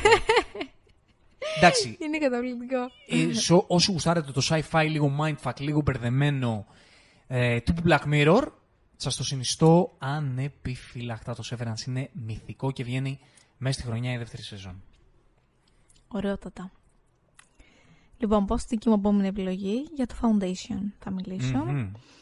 Επίσης, από τα πιο basic ίσως που υπάρχουν αυτή τη στιγμή στο Apple TV, από τις μεγαλύτερες παραγωγές του, ίσως είναι και μεγαλύτερη, δεν και είμαι αυτό σίγουρη. πολύ συζήτηση. Σήκωσε, ναι. Κοίτα να δεις, ε, καταλαβαίνω γιατί πολλούς τους ξένησε λίγο ένα μεγάλο κομμάτι της πρώτης σεζόν, γιατί κινείται αρκετά αργά, αλλά είναι λογικό επειδή πρόκειται για ένα αδιανόητα χαοτικό ε, μυθολογικό περιεχόμενο και χρειάζεται αρκετά μια μεταβατική περίοδο έτσι ώστε να μπεις μέσα στο κλίμα και να καταλάβεις όλα όσα τρέχουν ταυτόχρονα, γιατί υπάρχουν πάρα πολλές υποπλοκές. Ε, είναι το απόλυτο, μια απόλυτη sci-fi πανδεσία, μια γαλαξιακή εμπειρία που στην ουσία πάει να καταστραφεί και προσπαθούν να βρουν μια λύση έτσι ώστε να μην γίνει αυτό. Ε, υποθέτω ότι βλέπει πάρα πολύ το κομμάτι της φαντασίας όσον αφορά το ποιοι είναι αυτοί που διοικούν ε, όλη αυτή τη γαλαξιακή αυτοκρατορία, πώς λειτουργεί η ηλικία, πώς λειτουργεί η επιστήμη, η ιατρική και πώς η ηθική της επιστήμης μπορεί να σώσει ή όχι αυτή την αυτοκρατορία. Ε, για μένα ήταν μια πάρα πολύ εντυπωσιακή προσπάθεια για κάτι sci-fi, για το οποίο δεν έχουμε δει, δεν έχουμε ξαναδεί κάτι όμοιο. Ήταν όντως λίγο αργό στην αρχή. Βέβαια στο τέλος το έτρεξε τόσο πολύ, έγιναν τόσο πολλά στα τελευταία επεισόδια. Και τώρα που βγήκε η δεύτερη σεζόν, την οποία ακόμη δεν έχω ξαναδεί, όπως είπα και στο, στην προηγούμενη εκπομπή μας, ε, θεωρώ ότι σίγουρα θα είναι σκάλες ανώτεροι. Φαίνεται ότι το budget έχει διπλασιαστεί και ότι είναι γεμάτο δράση ε, και πάρα πολύ ωραία εξέλιξη. Ναι, βάζεται στη σειρά βιβλίων του Ασίμοφ. Ναι. Και που είναι ο πατέρας του sci-fi. Αναμφίβολα.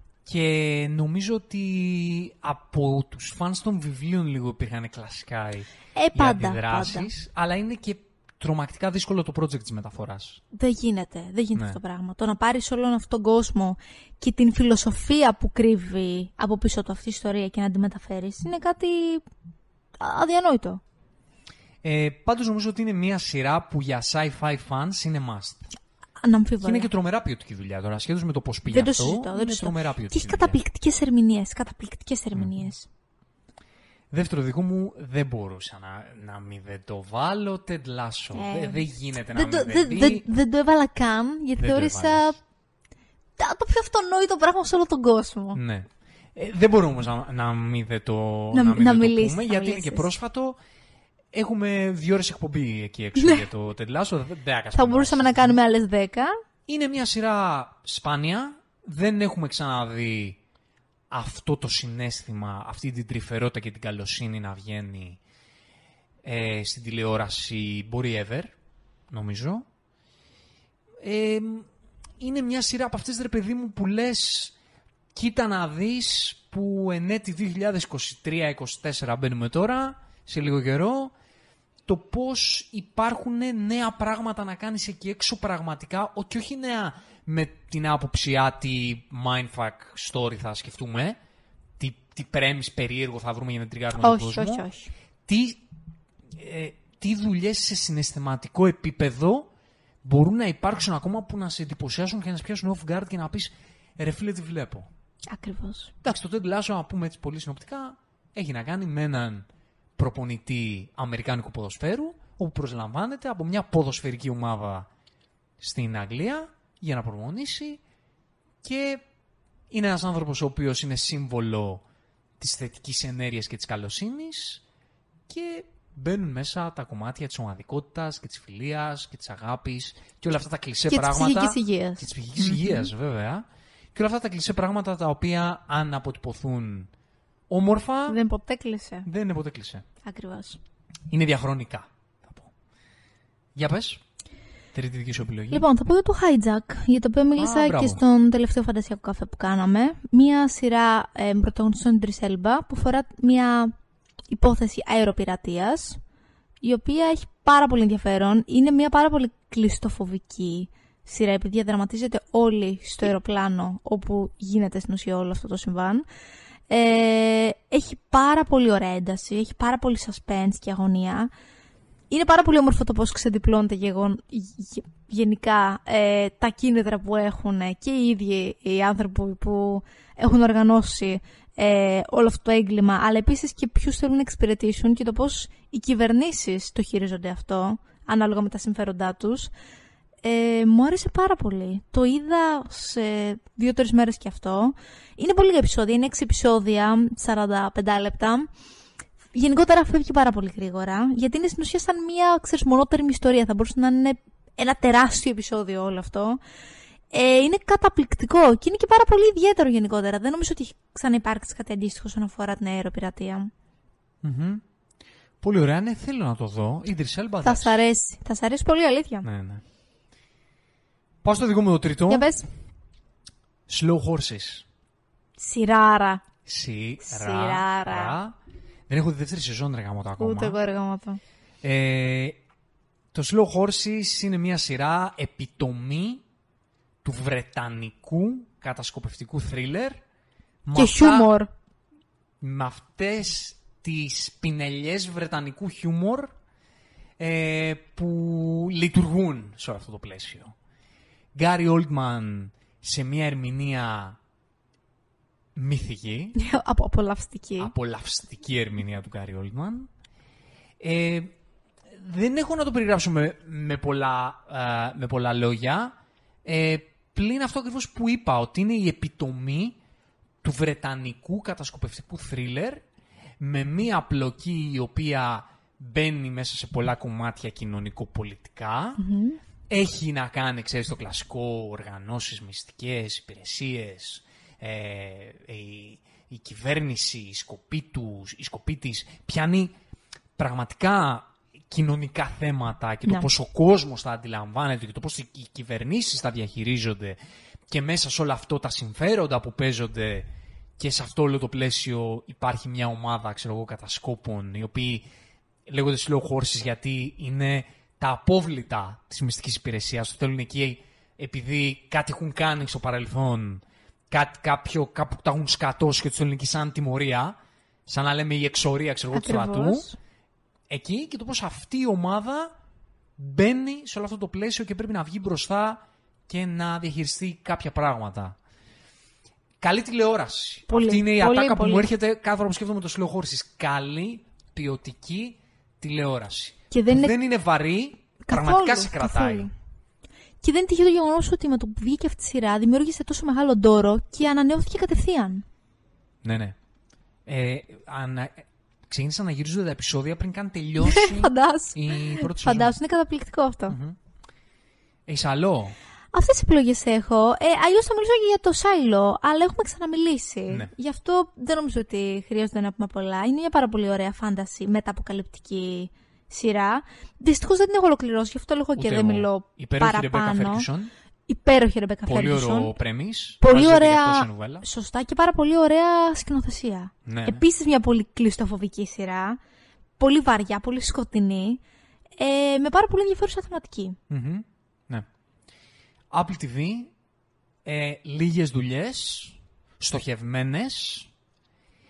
Ό,τι δουλειά κάνει το Apple TV σου βγάζει ποιότητα. Πραγματικά σου Ακόμη βγάζει και στο ποιότητα. φάνταση, ας πούμε, το C δεν νομίζω ότι έχει ακούσει κάτι λιγότερο από διθεραμβικέ κριτικές. Δηλαδή, ό,τι πάει να κάνει, είτε είναι ε, χαλαρή κομμωδία, είτε είναι δράμα, είτε είναι περιπέτεια, είτε είναι φάνταση, πάντα βγάζει μια εγγυημένη ποιότητα. Ξέρεις, η Apple TV έχει τη στρατηγική δεν, θα κάνω, δεν με νοιάζει μάζα, δεν με νοιάζει να τα αρπάξω, δεν τους νοιάζει. Η συνδρομή είναι η φθηνότερη από όλες τις πλατφόρμες, Ναι, είναι 6 ναι, ευρώ. ναι, ναι, ναι, ναι. 6-7 ευρώ. Ναι, ναι, ναι. η Και ήταν συνδρομή. πέντε στην αρχή. Ναι. Ούτε καν.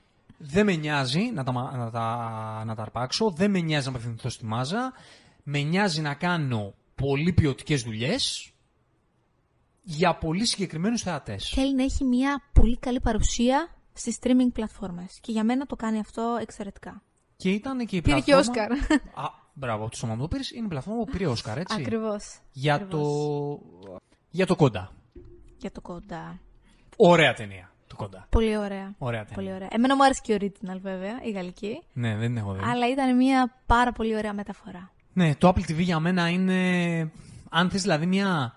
Επειδή δεν έχει λίγες. Οι επιλογές δεν είναι λίγες. Αυτό πήγα να σου πω και Ναι. εγώ. Δεν είναι τόσο λίγες. Απλά προφανώς δεν έχει Απλά δεν έχει το μάζα χαοτικό Netflix. περιεχόμενο που έχει το Netflix. Αλλά δεν έχει και μάζα, δεν έχει τίποτα μαζικό.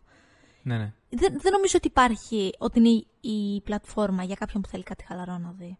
Όλα θέλουν συγκέντρωση, αλλά όλα έχουν να σου πούν και κάτι. Ναι. Disney Plus.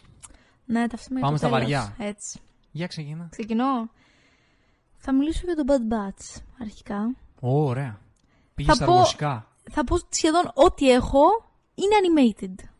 Και, και πολύ καλά κάνεις. Και πολύ καλά κάνω, ναι. και πολύ καλά κάνεις. Δεν βρίσκω πολύ μεγάλη ε, πίστη και θετικότητα στα live action της, γι' αυτό και πάω σε αυτά. Ναι. Το Bad Batch είναι μία από τις πιο ωραίες ε, animation series που έχω δει. Είναι από το, από το σύμπαν του Star Wars.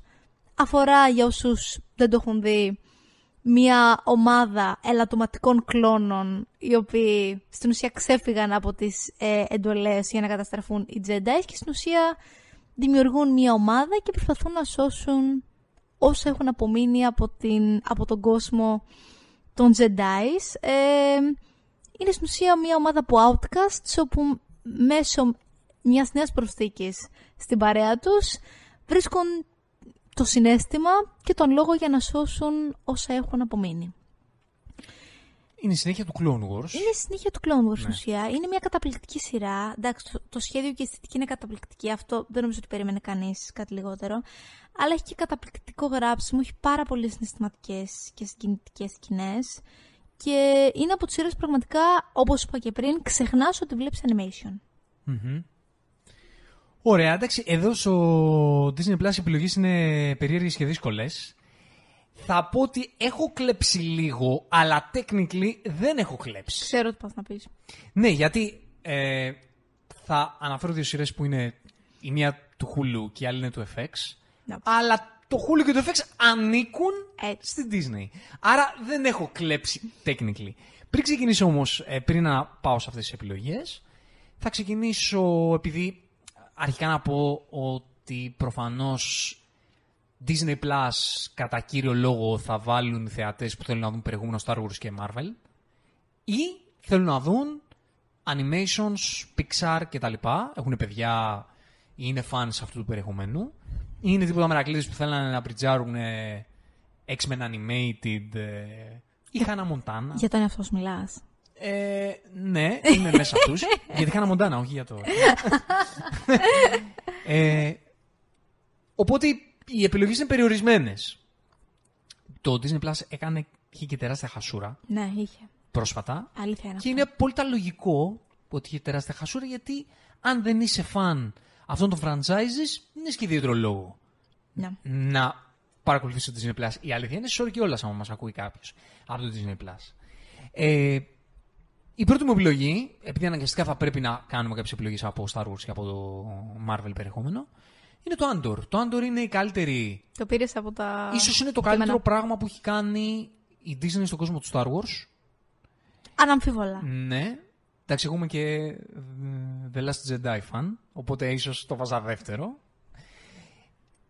Το Andor είναι, για να μην το πάμε εκεί τώρα και πιάσουμε τα Star Wars και συζητήσεις, είναι μία σειρά η οποία έχει επίπεδο, δεν είναι Star Wars για τη μάζα, δεν είναι Star Wars της έντονης φαντασίας, δεν είναι Star Wars ε, των, των στοιχείων που έχουν κάνει το Star Wars αυτό που είναι και δεν είναι και Star Wars του clickbait. Δεν είναι Star Wars του hype. Είναι ένα βαρύ, βαθύ Star Wars το οποίο δεν είχαμε δει ξανά και οι, οι σκληροπυρηνικοί fans του franchise θα θέλανε να δουν. Είναι ένα Star Wars το οποίο δεν είναι εμπορικό, αλλά είναι το, Ούτε είναι το εύκολο, τολμηρό Star Wars. Ούτε είναι εύκολο να βλεπει Δηλαδή είναι σειρά που σε πληγώνει σε πολλά κομμάτια. Ναι, είναι prequel του, α, Ε, πες του το, του Rogue. Rogue One. Και είναι μια πολύ καλή σειρά το, το Andor. Είναι μια πολύ καλή σειρά με τεράστια ε, θεματικό, με τεράστιο θεματικό έτσι, ε, απόκρισμα που χωράει πολύ συζήτηση, Ναι. που έχει τρομερές εκάνς, που έχει τρομερή αγωνία, που έχει τρομερό γράψιμο. Και καταπληκτικές ερμηνείες Και επίσης. πολύ ωραίες ερμηνείες. Πολύ ωραίες ερμηνείες. Ναι. Είναι... Είναι από τις πιο ωραίες... Είναι ξεκάθαρα βασικά η καλύτερη live action σειρά που έχουμε. Είναι το σωρός που θα θέλαμε. Ναι, ναι, ε, Εμείς ναι, ναι. τουλάχιστον. Δεν ξέρω πόσοι. Φυσικά, Μάλλον όχι φυσικά, εντάξει, αρκετοί. για εμάς, αλλά ε, μιλάμε. είναι το σωρός που θα θέλαμε. Ήταν και στις δικές μου επιλογές. Χαίρομαι πολύ που το είπες και εσύ. Ωραία. Ε, θα μιλήσω πάλι για animation. Και καλά θα κάνεις. Για το Tales of the Jedi θα πω. Ε, ήταν πολύ μικρή δυστυχώς σειρά. Μακάρι να ήταν άλλα τόσα τα επεισόδια. Ήταν και shorts, ήταν και mini σειρά. Ε, ήταν σκόρπιες ιστορίες από γνωστούς ήρωες από την prequel ήρα. Παίρνει κυρίως νομίζω τον Ντούκου και την Αζόκα και δίνει στην ουσία διάφορες σκηνές από την προετοιμασία τους, από, από την εξάσκησή τους, από τις στιγμές που είχαν με γνωστούς και αγνώστους ήρωες. Δεν θέλω να πω και πολλά γιατί έχει πολύ ωραία πράγματα μέσα. Ε, είναι μια πάρα πολύ απολαυστική σειρά. Γνωρίζουμε και πράγματα που αν δεν είσαι πάρα πολύ γνώστης των κόμιξ και του, ε, και του κομματιού αυτού δεν μπορεί να ξέρεις. Δηλαδή εγώ υπήρχαν αρκετά πράγματα που δεν τα ήξερα και θέματα από αυτή τη σειρά. Μου άρεσε πάρα πολύ. Είναι πολύ γλυκιά και απολαυστική. Και έχει προφανώς πάρα πολύ ωραίες ε, μάχες. Ωραία. Θα πάω στην επιλογή μου από Marvel. Και δεν θα πω πολλά. Για πες. Η επιλογή μου από Marvel είναι το WandaVision. Είναι, κατά τη γνώμη μου, η καλύτερη σειρά Marvel της ε, Disney μακράν. Ξεκάθαρα. Μακράν. Ξεκάθαρα. αν εξαιρέσεις το τέλος, το οποίο ήταν αρκετά συμβιβαστικό, επειδή ε, είναι μέρος ενός universe, Έτσι. αναγκαστικά, δηλαδή αυτό δεν μπορείς να το αποφύγεις, δεν μπορώ αυτή τη στιγμή, ε, έχουμε τέλη Ιουλίου του 2023, δεν μπορώ να, χ- δεν μπορεί να χωρέσει στο μυαλό μου το πόσο τολμηρό project ήταν το WandaVision Ξεκάθαρα. τύπου δεν, δεν μπορώ να το συνειδητοποιήσω αυτή τη στιγμή με όλα τα υπόλοιπα πράγματα που έχουμε δει τελευταία από το MCU, το πώς υπήρξε αυτή η σειρά σαν πρώτη σειρά. Έχεις δίκιο. Πρώτη σειρά Έχεις δίκιο. Είναι της καταπληκτικό Marvel του αυτό. MCU στο Disney+. Plus. Και πήγανε τόσο bold, έκανε ένα πράγμα το οποίο δεν το λες καν εμπορικό. Ήταν ένα project, μια μελέτη τηλεοπτική, τηλεοπτικού legacy, ε, για μένα ήταν καταπληκτικό ακόμα και το φινάλε που σε πολλούς δεν άρεσε για διάφορους λόγους. Εγώ το βρήκα εξαιρετικό, τρομερά συναισθηματικό. Πο- πολύ συναισθηματικό. Ε, είναι η μοναδική, το ξαναλέω, είναι το μοναδικό πράγμα που έχει κάνει ποτέ η Marvel και έχω υπάρξει. Πάλι, πάντα βάζω αυτό το disclaimer. Το ξέρω. και το ξέρεις γιατί το βάζω το disclaimer, γιατί ε, ε, επειδή τώρα τελευταία μόνο κράζω το, το MCU. κράζω το εισαγωγικών. Λέω τα πράγματα που δεν μου αρέσουν, επειδή δεν μου αρέσει αυτή τη στιγμή το που πάει το MCU. Αλλά θέλω να, να δώσω στον κόσμο που αυτή τη στιγμή θα λέει Ω, δε, παραπονιέστε και γκρινιάζετε, ότι ε, σας μιλάει ένας άνθρωπος ο οποίος ήταν πολύ μεγάλος φαν του Infinity Saga. Και όντας μεγάλος φαν του Infinity Saga, παρόλα αυτά, το WandaVision ήταν, μου προσέφερε τη μοναδική σκηνή ε, στο MCU που με έκανε να δακρύσω. Το λατρεύω το WandaVision, το θεωρώ καταπληκτική σειρά σε πάρα πολλά επίπεδα. Ε, δεν μπορώ να καταλάβω αυτή η τόλμη και αυτή η αισθητική Που πήγε. που πήγε. Ναι. Αυτά, δεν θα πω κάτι άλλο. Συμφωνώ, συμφωνώ απόλυτα μαζί σου. Ναι.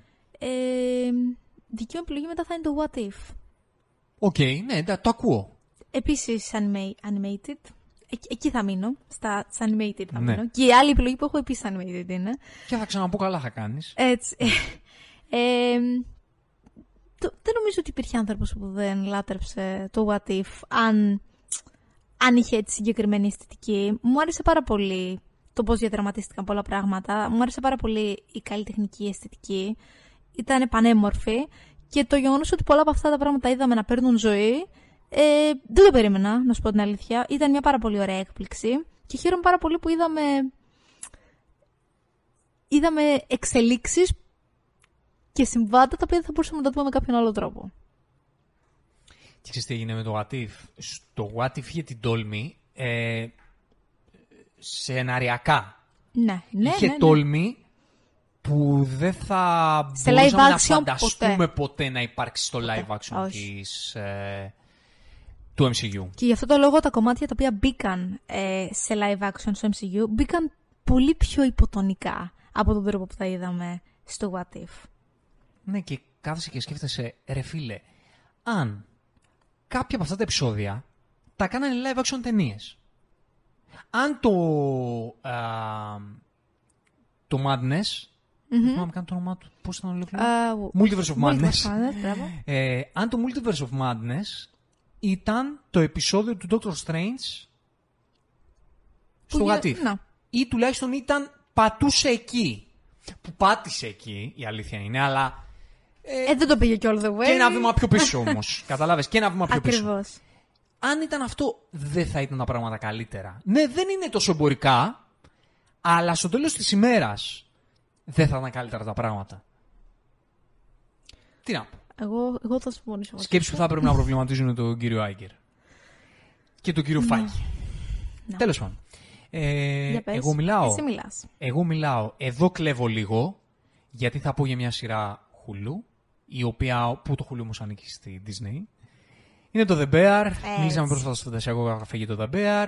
Δεν θα πω πολλά. Θα πω ότι το The Bear είναι μια από τις καλύτερες σειρές στην τηλεόραση τα τελευταία χρόνια. Ε, αν το ξεκινήσετε και λίγο το δείτε λίγο κάπως στα πρώτα επεισόδια, πιστέψτε με, μέχρι το φινάλε θα το λατρέψετε και στη δεύτερη σεζόν θα αναδυναχθείτε. Θα πείτε τι βλέπω.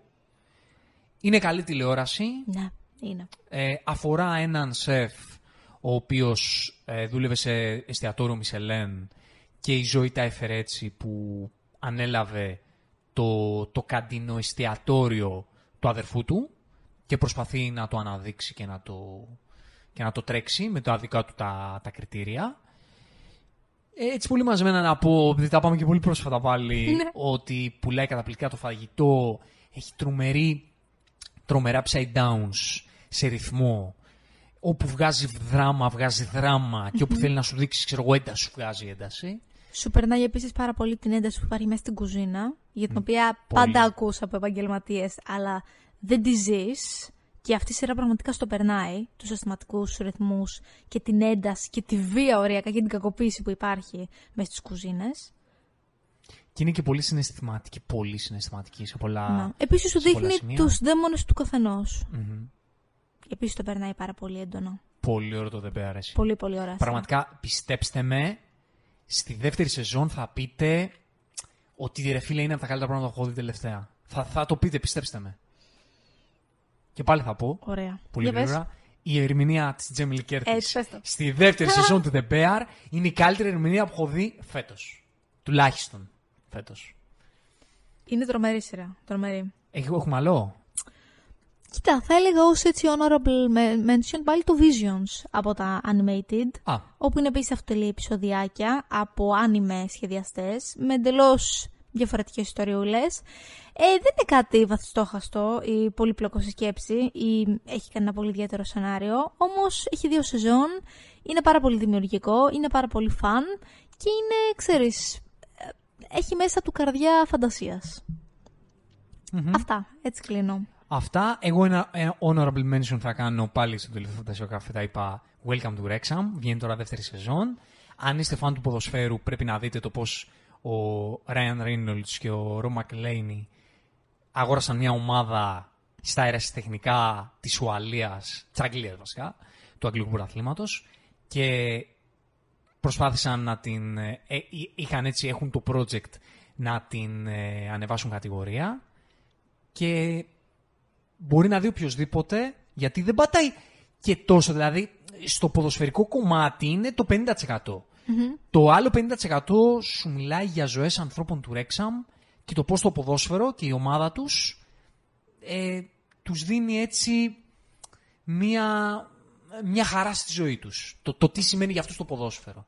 Το οποίο είναι πολύ ωραίο πράγμα. Είναι, είναι, είναι. Για όλους και ειδικά εσείς οι φαν του ποδοσφαίρου ε, θα το γουστάρετε και θα το λατρέψετε και θα είστε ρέξα μέχρι κόκαλο μετά από αυτή τη σειρά. Αυτά. Αυτά. Για πες για Disney Plus. Το ανοίξαμε λίγο. Για Disney Plus. Κοίτα, εμ, έχει την καρδιά μου για τα πράγματα που δεν συζητιούνται. Για όλα τα παλιά animated. Είτε αυτά είναι του Star Wars, είτε είναι τα παλιά της Disney. Δεν θα σου πω ότι είναι στην καρδιά μου οι νέες σειρές της Marvel, ούτε οι νέες σειρές, πολλές από τις νέες σειρές του Star Wars. Για τους λάθος λόγους, ε, ίσως, για πολλούς. Είναι ίσως ε, από τις πλατφόρμες όπου πλέον δυσκολεύομαι να βρω περιεχόμενο, να σου πω την αλήθεια. Όλοι. Όλοι, ναι, η αλήθεια είναι αυτή. Είναι από τις σειρές όπου ξέρεις τις έχω για το παρελθόν. Επειδή βρίσκω καλά πράγματα τα οποία έχουν βγει πολλά χρόνια πριν. Χωράει πολύ μεγάλη συζήτηση το project Disney Plus για την Disney. Εγώ θα πω ότι είναι τρομερό και η study το πώς μοιάζει να αποτυγχάνει συγκλονιστικά αυτό το εγχείρημα. Αυτή τη στιγμή κάθεσαι και σκέφτεσαι. Να πεις εντάξει, εμείς δεν είμαστε θέση αυτών των ανθρώπων. Δεν μπορούμε να ξέρουμε πώ σκέφτονται, που παίρνουν αυτές τις αποφάσεις, που στήσανε το project Disney Plus. Ούτε ποια ήταν τα stakes. Ναι, δεν μπορείς να το ξέρεις Όχι, αυτό. όχι, δεν θα μπορείς. πούμε βέβαια εκ των υστέρων, μετά Χριστόν προφήτες, ότι δεν ξέρω τι σκεφτόντουσαν που πίστεψαν ότι μπορεί να πετύχει αυτό το project με αποκλειστικά σχεδόν εφόδια το τι περιεχόμενο βγάζουν από MCU και Star Wars. γιατί ήταν αυτό μόνο. Ακριβώς. Μόνο. Ακριβώς. Γιατί θυμάσαι, όταν είχαμε κάνει εκπομπή για το Disney Plus, γιατί υπάρχει εκπομπή podcast εκεί έξω και από τα πιο πετυχημένα του καναλιού για το Disney Plus, του καναλιού του YouTube. Ε, το πώς λέγαμε και τότε, ότι α, τι μπορείτε να βρείτε και τα λοιπά. Και λέγαμε ότι σε ποιον θα το προτείναμε. Να. Αν και δεν λέγαμε είναι. και τότε κι Ακριβώς. εμείς ότι αν είστε fans του Star Wars και του MCU, ε, ναι, λογικά θα το βάλετε, γιατί βγαίνει ένα ξυκασμό περιεχόμενο, οπότε θα θέλετε να το παρακολουθείτε. Ή αν έχετε κανένα παιδάκι. Ναι, και σου λέγα τότε ότι ξέρεις κάτι. Παιδικό περιεχόμενο δεν χρειάζεται να είναι Sony και The Disney. Ε, άμα θες να απασχολήσει απλά ένα παιδάκι 5 χρονών, ό,τι και να του βάλεις τώρα παιδικό και στο Netflix έχει χίλια πράγματα. Του τα βάζεις και περνάει η ώρα του και μια χαρά θα του αρέσουν. Πόσοι είναι οι μερακλείδες γονείς που θα πούνε Όχι, έλα εδώ να δεις Lion King. Μπράβο τους να το κάνουν αυτό. Ναι, στις πόσες Οι γονείς, σεβασμός. Μπράβο στους γονείς που θα δώσουν στα παιδιά τους Lion King. Αλλά και πώς θα το κάνουν πρακτικά εμπορικά μιλώντας. Ναι. Όχι πολύ θα πω εγώ. Οπότε με τη στρατηγική αυτή ε, δεν υπάρχει μέλλον για αυτή την πλατφόρμα. Αυτή τη στιγμή το έχουν καταλάβει. Φαίνεται και ότι εμπορικά, ας πούμε, βλέπεις πώς προβάλλουν το The Bear. Ναι, Στα έχεις τελε... δίκιο. στις τελευταίες διαφημίσεις. Έχουν καταλάβει ότι πρέπει να προβάλλουν περιεχόμενο το οποίο απευθύνεται σε όλους, γιατί δεν είναι πολύ εκεί έξω αυτοί πλέον που θα πούν ότι OK, θα το βάλω γιατί θέλω να βλέπω Star Wars και Disney. Και να σου πω κάτι και να θέλουν. Και αυτά δεν πάνε καλά, έτσι. Star Wars και MCU θέλω να πω. Στα- το- ναι, το και ναι, κατάλαβα. δεν πάνε καλά όπως ακριβώς λες. Γιατί ακόμη και σε αυτά έχουν πλέον τη λογική της μάζας.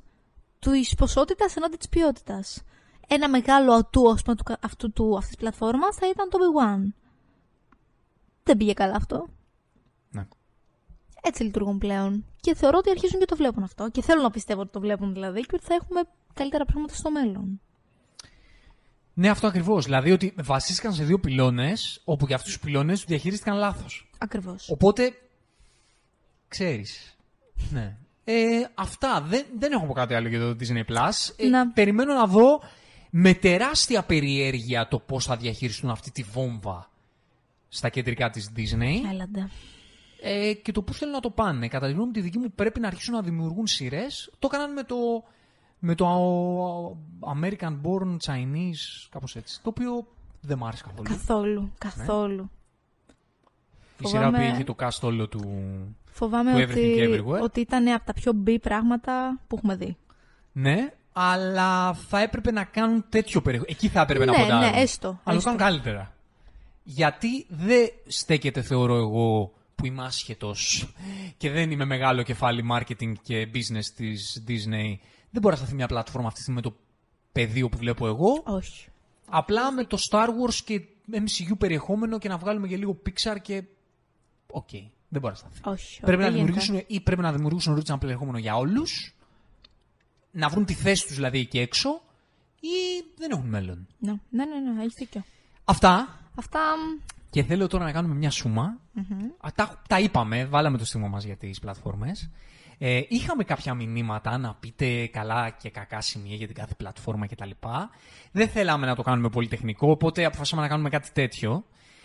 Θέλω να μου πεις πώς τα κατέτασες; Στη δική σου την αισθητική τώρα, δεν μιλάμε τώρα για καλύτερα και χειρότερα εμείς, στη δική σου την αισθητική σαν θεατής, έτσι μια, ένα γρήγορο ranking των ε, platforms και τι θα πρότεινες ας πούμε σε κάποιον να βάλει; Λοιπόν, ένα γρήγορο Και αν θες πες μου ranking. έτσι και λίγα επιγραμματικά σαν πλατφόρμα, σαν πολύ, πολύ ευρύτερο πλαίσιο. Σε αυτή τη φάση, ε, η πλατφόρμα στην οποία βρίσκω περισσότερα πράγματα είναι η Amazon. Εδώ και μήνες βρίσκω περισσότερα πράγματα εκεί πέρα. Θεωρώ ότι έχει πάρα πολύ ωραίο υλικό, υλικό για όλους. Ε, ε, μερικά από τα αγαπημένα μου πράγματα ever είναι στην Amazon. Τη σέβομαι πάρα πολύ. Θεωρώ ότι κάνει καταπληκτική δουλειά. Αυτή θα βάλω πρώτη ε, στην παρούσα φάση.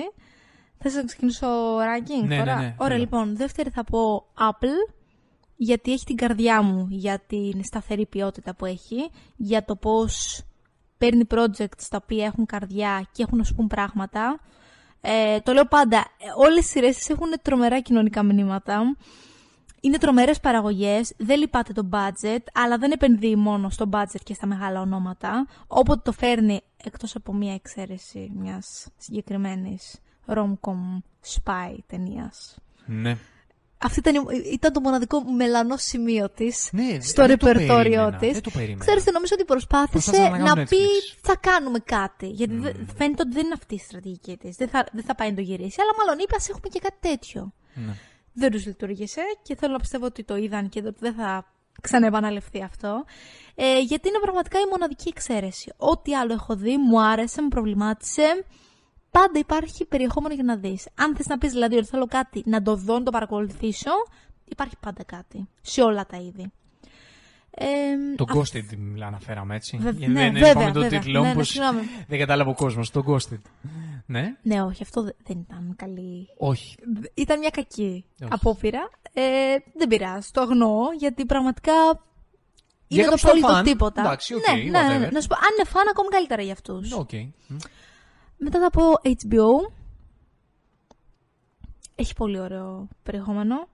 Ε, πάντα έχει ποιοτικά πράγματα να δεις. Επίσης είναι από τις πλατφόρμες όπου έχει μερικές από τις αγαπημένες μας σειρές. Ε, ανυπομονώ να δω και τι άλλο θα φέρει. Μ' αρέσει πάρα πολύ, όπως είπα και πριν, το γεγονός ότι δεν φαίνεται να βγάζει κόμπλεξ και να έχει δεσμά στην φαντασία και στη δημιουργικότητά της. Πειραματίζεται και αυτό φαίνεται και πάει καλά και το καταλαβαίνει. Ε, μετά θα πω Netflix γιατί, εντάξει, πάντα υπάρχουν καλά πράγματα. Δεν είναι πολλά πλέον δυστυχώς, αλλά υπάρχουν. Υπήρχαν από την αρχή και ακόμη βγαίνουν. Είναι πλέον λίγα διαμάντια, δεν είναι τόσο πολλά. Αλλά εξακολουθούν και υπάρχουν σειρές και ταινίες και μικρότερες παραγωγές όσον αφορά το Netflix δηλαδή, αλλά και πολύ μεγαλύτερα blockbusters όπως είναι, πούμε, δεν ξέρω, το Stranger Things, όπου και πάλι κάνουν επιτυχία και έχουν δίκιο και κάνουν επιτυχία κατά με. Και το όλο αυτό το Disney Plus για τους λόγους που μόλις είπα. Ναι, ωραία. Θα το πω ανάποδα. Πέμπτη θέση Disney Plus, για τους λόγους που μόλις είπαμε. Κατακρεουργήθηκε. Δεν χρειάζεται να πω κάτι άλλο.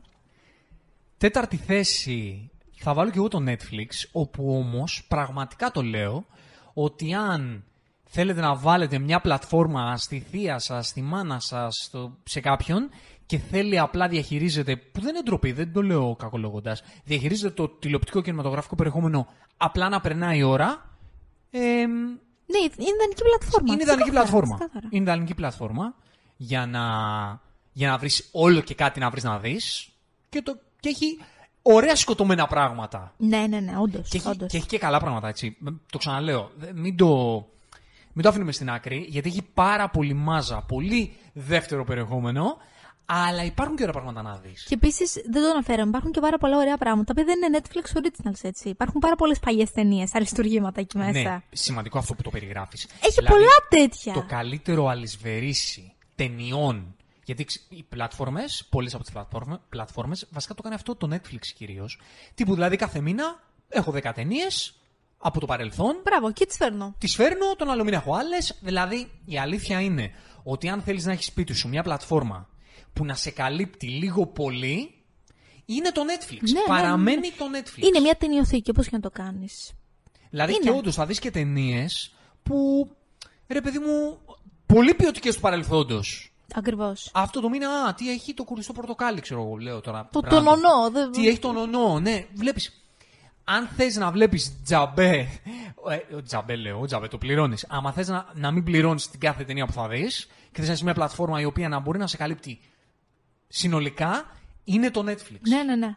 Αλλά εμείς τώρα λέμε τι είναι αγαπημένο δικό μας με βάση. Τις επιλογές γενικότερα. Τις δικε μας και, και το πού μπορείς να βρεις πραγματικά ποιοτικό περιεχόμενο original. Ναι. Okay. Ε, θα βάλω το Netflix όμως στην τέταρτη θέση. Εγώ θα βάλω την Amazon στην τριτη ε, γιατί ε, δεν έχει, αν ξέρεις το The Boys, δεν έχει πολλές σειρές που ξέρεις αυτά την πω ότι είναι στις αγαπημένες δικές μου. Παρότι όντως έχει πολλές ωραίες σειρές να δεις. Θα βάλω Όπου το Amazon να πω ότι είναι μια decent επιλογή για να έχεις σπίτι σου. Είναι. Είναι, είναι μια, ένα πολύ ωραίο μετέχμιο. Στη δεύτερη θέση θα βάλω Apple. Γιατί έχει πολύ ποιοτικά πράγματα να δεις. Και γενικά ξέρεις, είναι, είναι η πλατφόρμα, η Apple, που αν θες να δεις κάτι καλό, ε, και, και έχει πολλές σειρές που δεν τις έχεις ακούσει και θα βάλεις ζάρμα να πει Α, για να το τσεκάρω αυτό. Και θα είναι καλό. Ακριβώς. Και θα είναι καλό. Και είναι και η πιο φθηνή επιλογή, ξαναλέω έτσι. Ναι, γιατί ναι, είναι ναι. σημαντικό γι' αυτό. Εννοείται, είναι εννοείται. η πιο φθηνή επιλογή. Τύπου ρε παιδί μου λες ότι εγώ δεν βλέπω πολλές σειρές σπίτι, αλλά αν δω κάτι θέλω να είναι ωραίο ρε παιδάκι μου και θέλω να μην δίνω και πολλά λεφτά σε αυτό το κομμάτι. Με 7 ευρουλάκια, 6-7 ευρουλάκια θα βάλεις Apple και σίγουρα θα σου γεμίσει το χρόνο. Ναι, ναι, ναι, αναμφίβολα. Τι, σίγουρα θα σου γεμίσει το χρόνο. Ε, και στην πρώτη θέση θα βάλω HBO, HBO ένα. για το τώρα, το πριν, το μετά και το πάντα. Τι reference έκανα. Πω, πω, wow. Το ξέρεις το τραγούδι; Δεν το ξέρεις. OK. Okay. Καλά χάνεις. Ε... Προσπαθώ να προβληματιστώ λίγο. Λοιπόν, ε, ναι, HBO γιατί ρε φίλε έχει το μεγαλύτερο legacy, τηλεοπτικό, το μεγαλύτερο legacy. Είναι η πλατφόρμα που συνεχίζει και βγάζει legendary σειρές. Ε, το οποίο δεν μπορώ να μην δεν το, δεν μπορώ να μην δεν το δώσω. Όχι, Είναι η πλατφόρμα που έβγαλε τα τελευταία χρόνια μία σειρά η οποία θα μπει στο Pantheon, ας πούμε. Ναι, αναπιβόλα. Okay. Και έχει και τις δικές μου καλύτερες σειρές ever. Αυτή η πλατφόρμα της έχει. Σωστά. Και έχει και σειρές που πραγματικά επενδύουν στην καλλιτεχνική τόλμη. Έχει διαμάτια μέσα. Που λες, ρε φίλε, ξέρεις, πραγματικά πολύ τολμηρή τηλεόραση το HBO. Πολύ τολμηρή τηλεόραση. Και έχει πολύ περιεχόμενο. Και που δεν πολλά original πράγματα. Πολλά original πράγματα. πολλά original πράγματα. Απλά ξέρεις στο HBO δυστυχώς τώρα πρέπει να το βρεις με μεσάζοντα. Ναι, δυστυχώς. Δεν μπορείς να το βρεις απευθείας. Α, ναι, ναι, Αλλά ακριβώς. αργά ή γρήγορα θα, Έτσι θα θεωρώ. υπάρξει και Στο εδώ. καλό. Ε, μ, αυτά. Αυτά. Ε, Ξέρεις, είναι και αρκετά ρευστό αυτό το ζήτημα. Δηλαδή, μπορείς σε ένα χρόνο να κάναμε την ίδια ακριβώς εκπομπή και να είχαμε πολύ διαφορετική σειρά. Εννοείται. Να είχαμε δει εντελώς διαφορετικά νέα πράγματα. Και να σου πω κάτι, αυτό είναι και ωραίο. Γιατί να αλλάζουν τα πράγματα, βγαίνει νέο περιεχόμενο, μπορεί να αλλάζει λίγο και η στρατηγική και η αισθητική της κάθε πλατφόρμας για το τι περιεχόμενο θέλει να φέρνει. Και αυτό είναι ωραίο γιατί πάντα ξέρεις, έχεις να ανακαλύπτεις και νέα πράγματα. ναι. Ε, η κατακλείδα που εγώ θέλω να δώσω είναι ότι στήριξτε τον κινηματογράφο. ε, το οποίο βέβαια, ξέρεις, όταν το προτείνει σε κάποιον, ε, πρώτο, το πρώτο πράγμα που θυμάμαι μου το έγραψε ένας φίλος στο Geeksanity Effect τη σελίδα που γράφω στο, στο Facebook, σε ένα σχόλιο, που λέει ότι ναι, αλλά δεν έχουμε και όλη την οικονομική δυνατότητα να στηρίξουμε. Και ε, έχει απόλυτο δίκιο. Σωστό. Και εδώ έρχεται η συζήτηση μας για τις πλατφόρμες. Γιατί, οκ, εμείς αγαπάμε τον κινηματογράφο και το θέλουμε να μείνει ζωντανός αμέσως και θέλουμε να είναι δυνατό. Το ίδιο θέλει και ο Τομάρας ο Κρουζ και εμείς είμαστε μαζί του. Αλλά ε, έρχονται και συμπληρώνουν μια πραγματική ανάγκη οι πλατφόρμες, έτσι.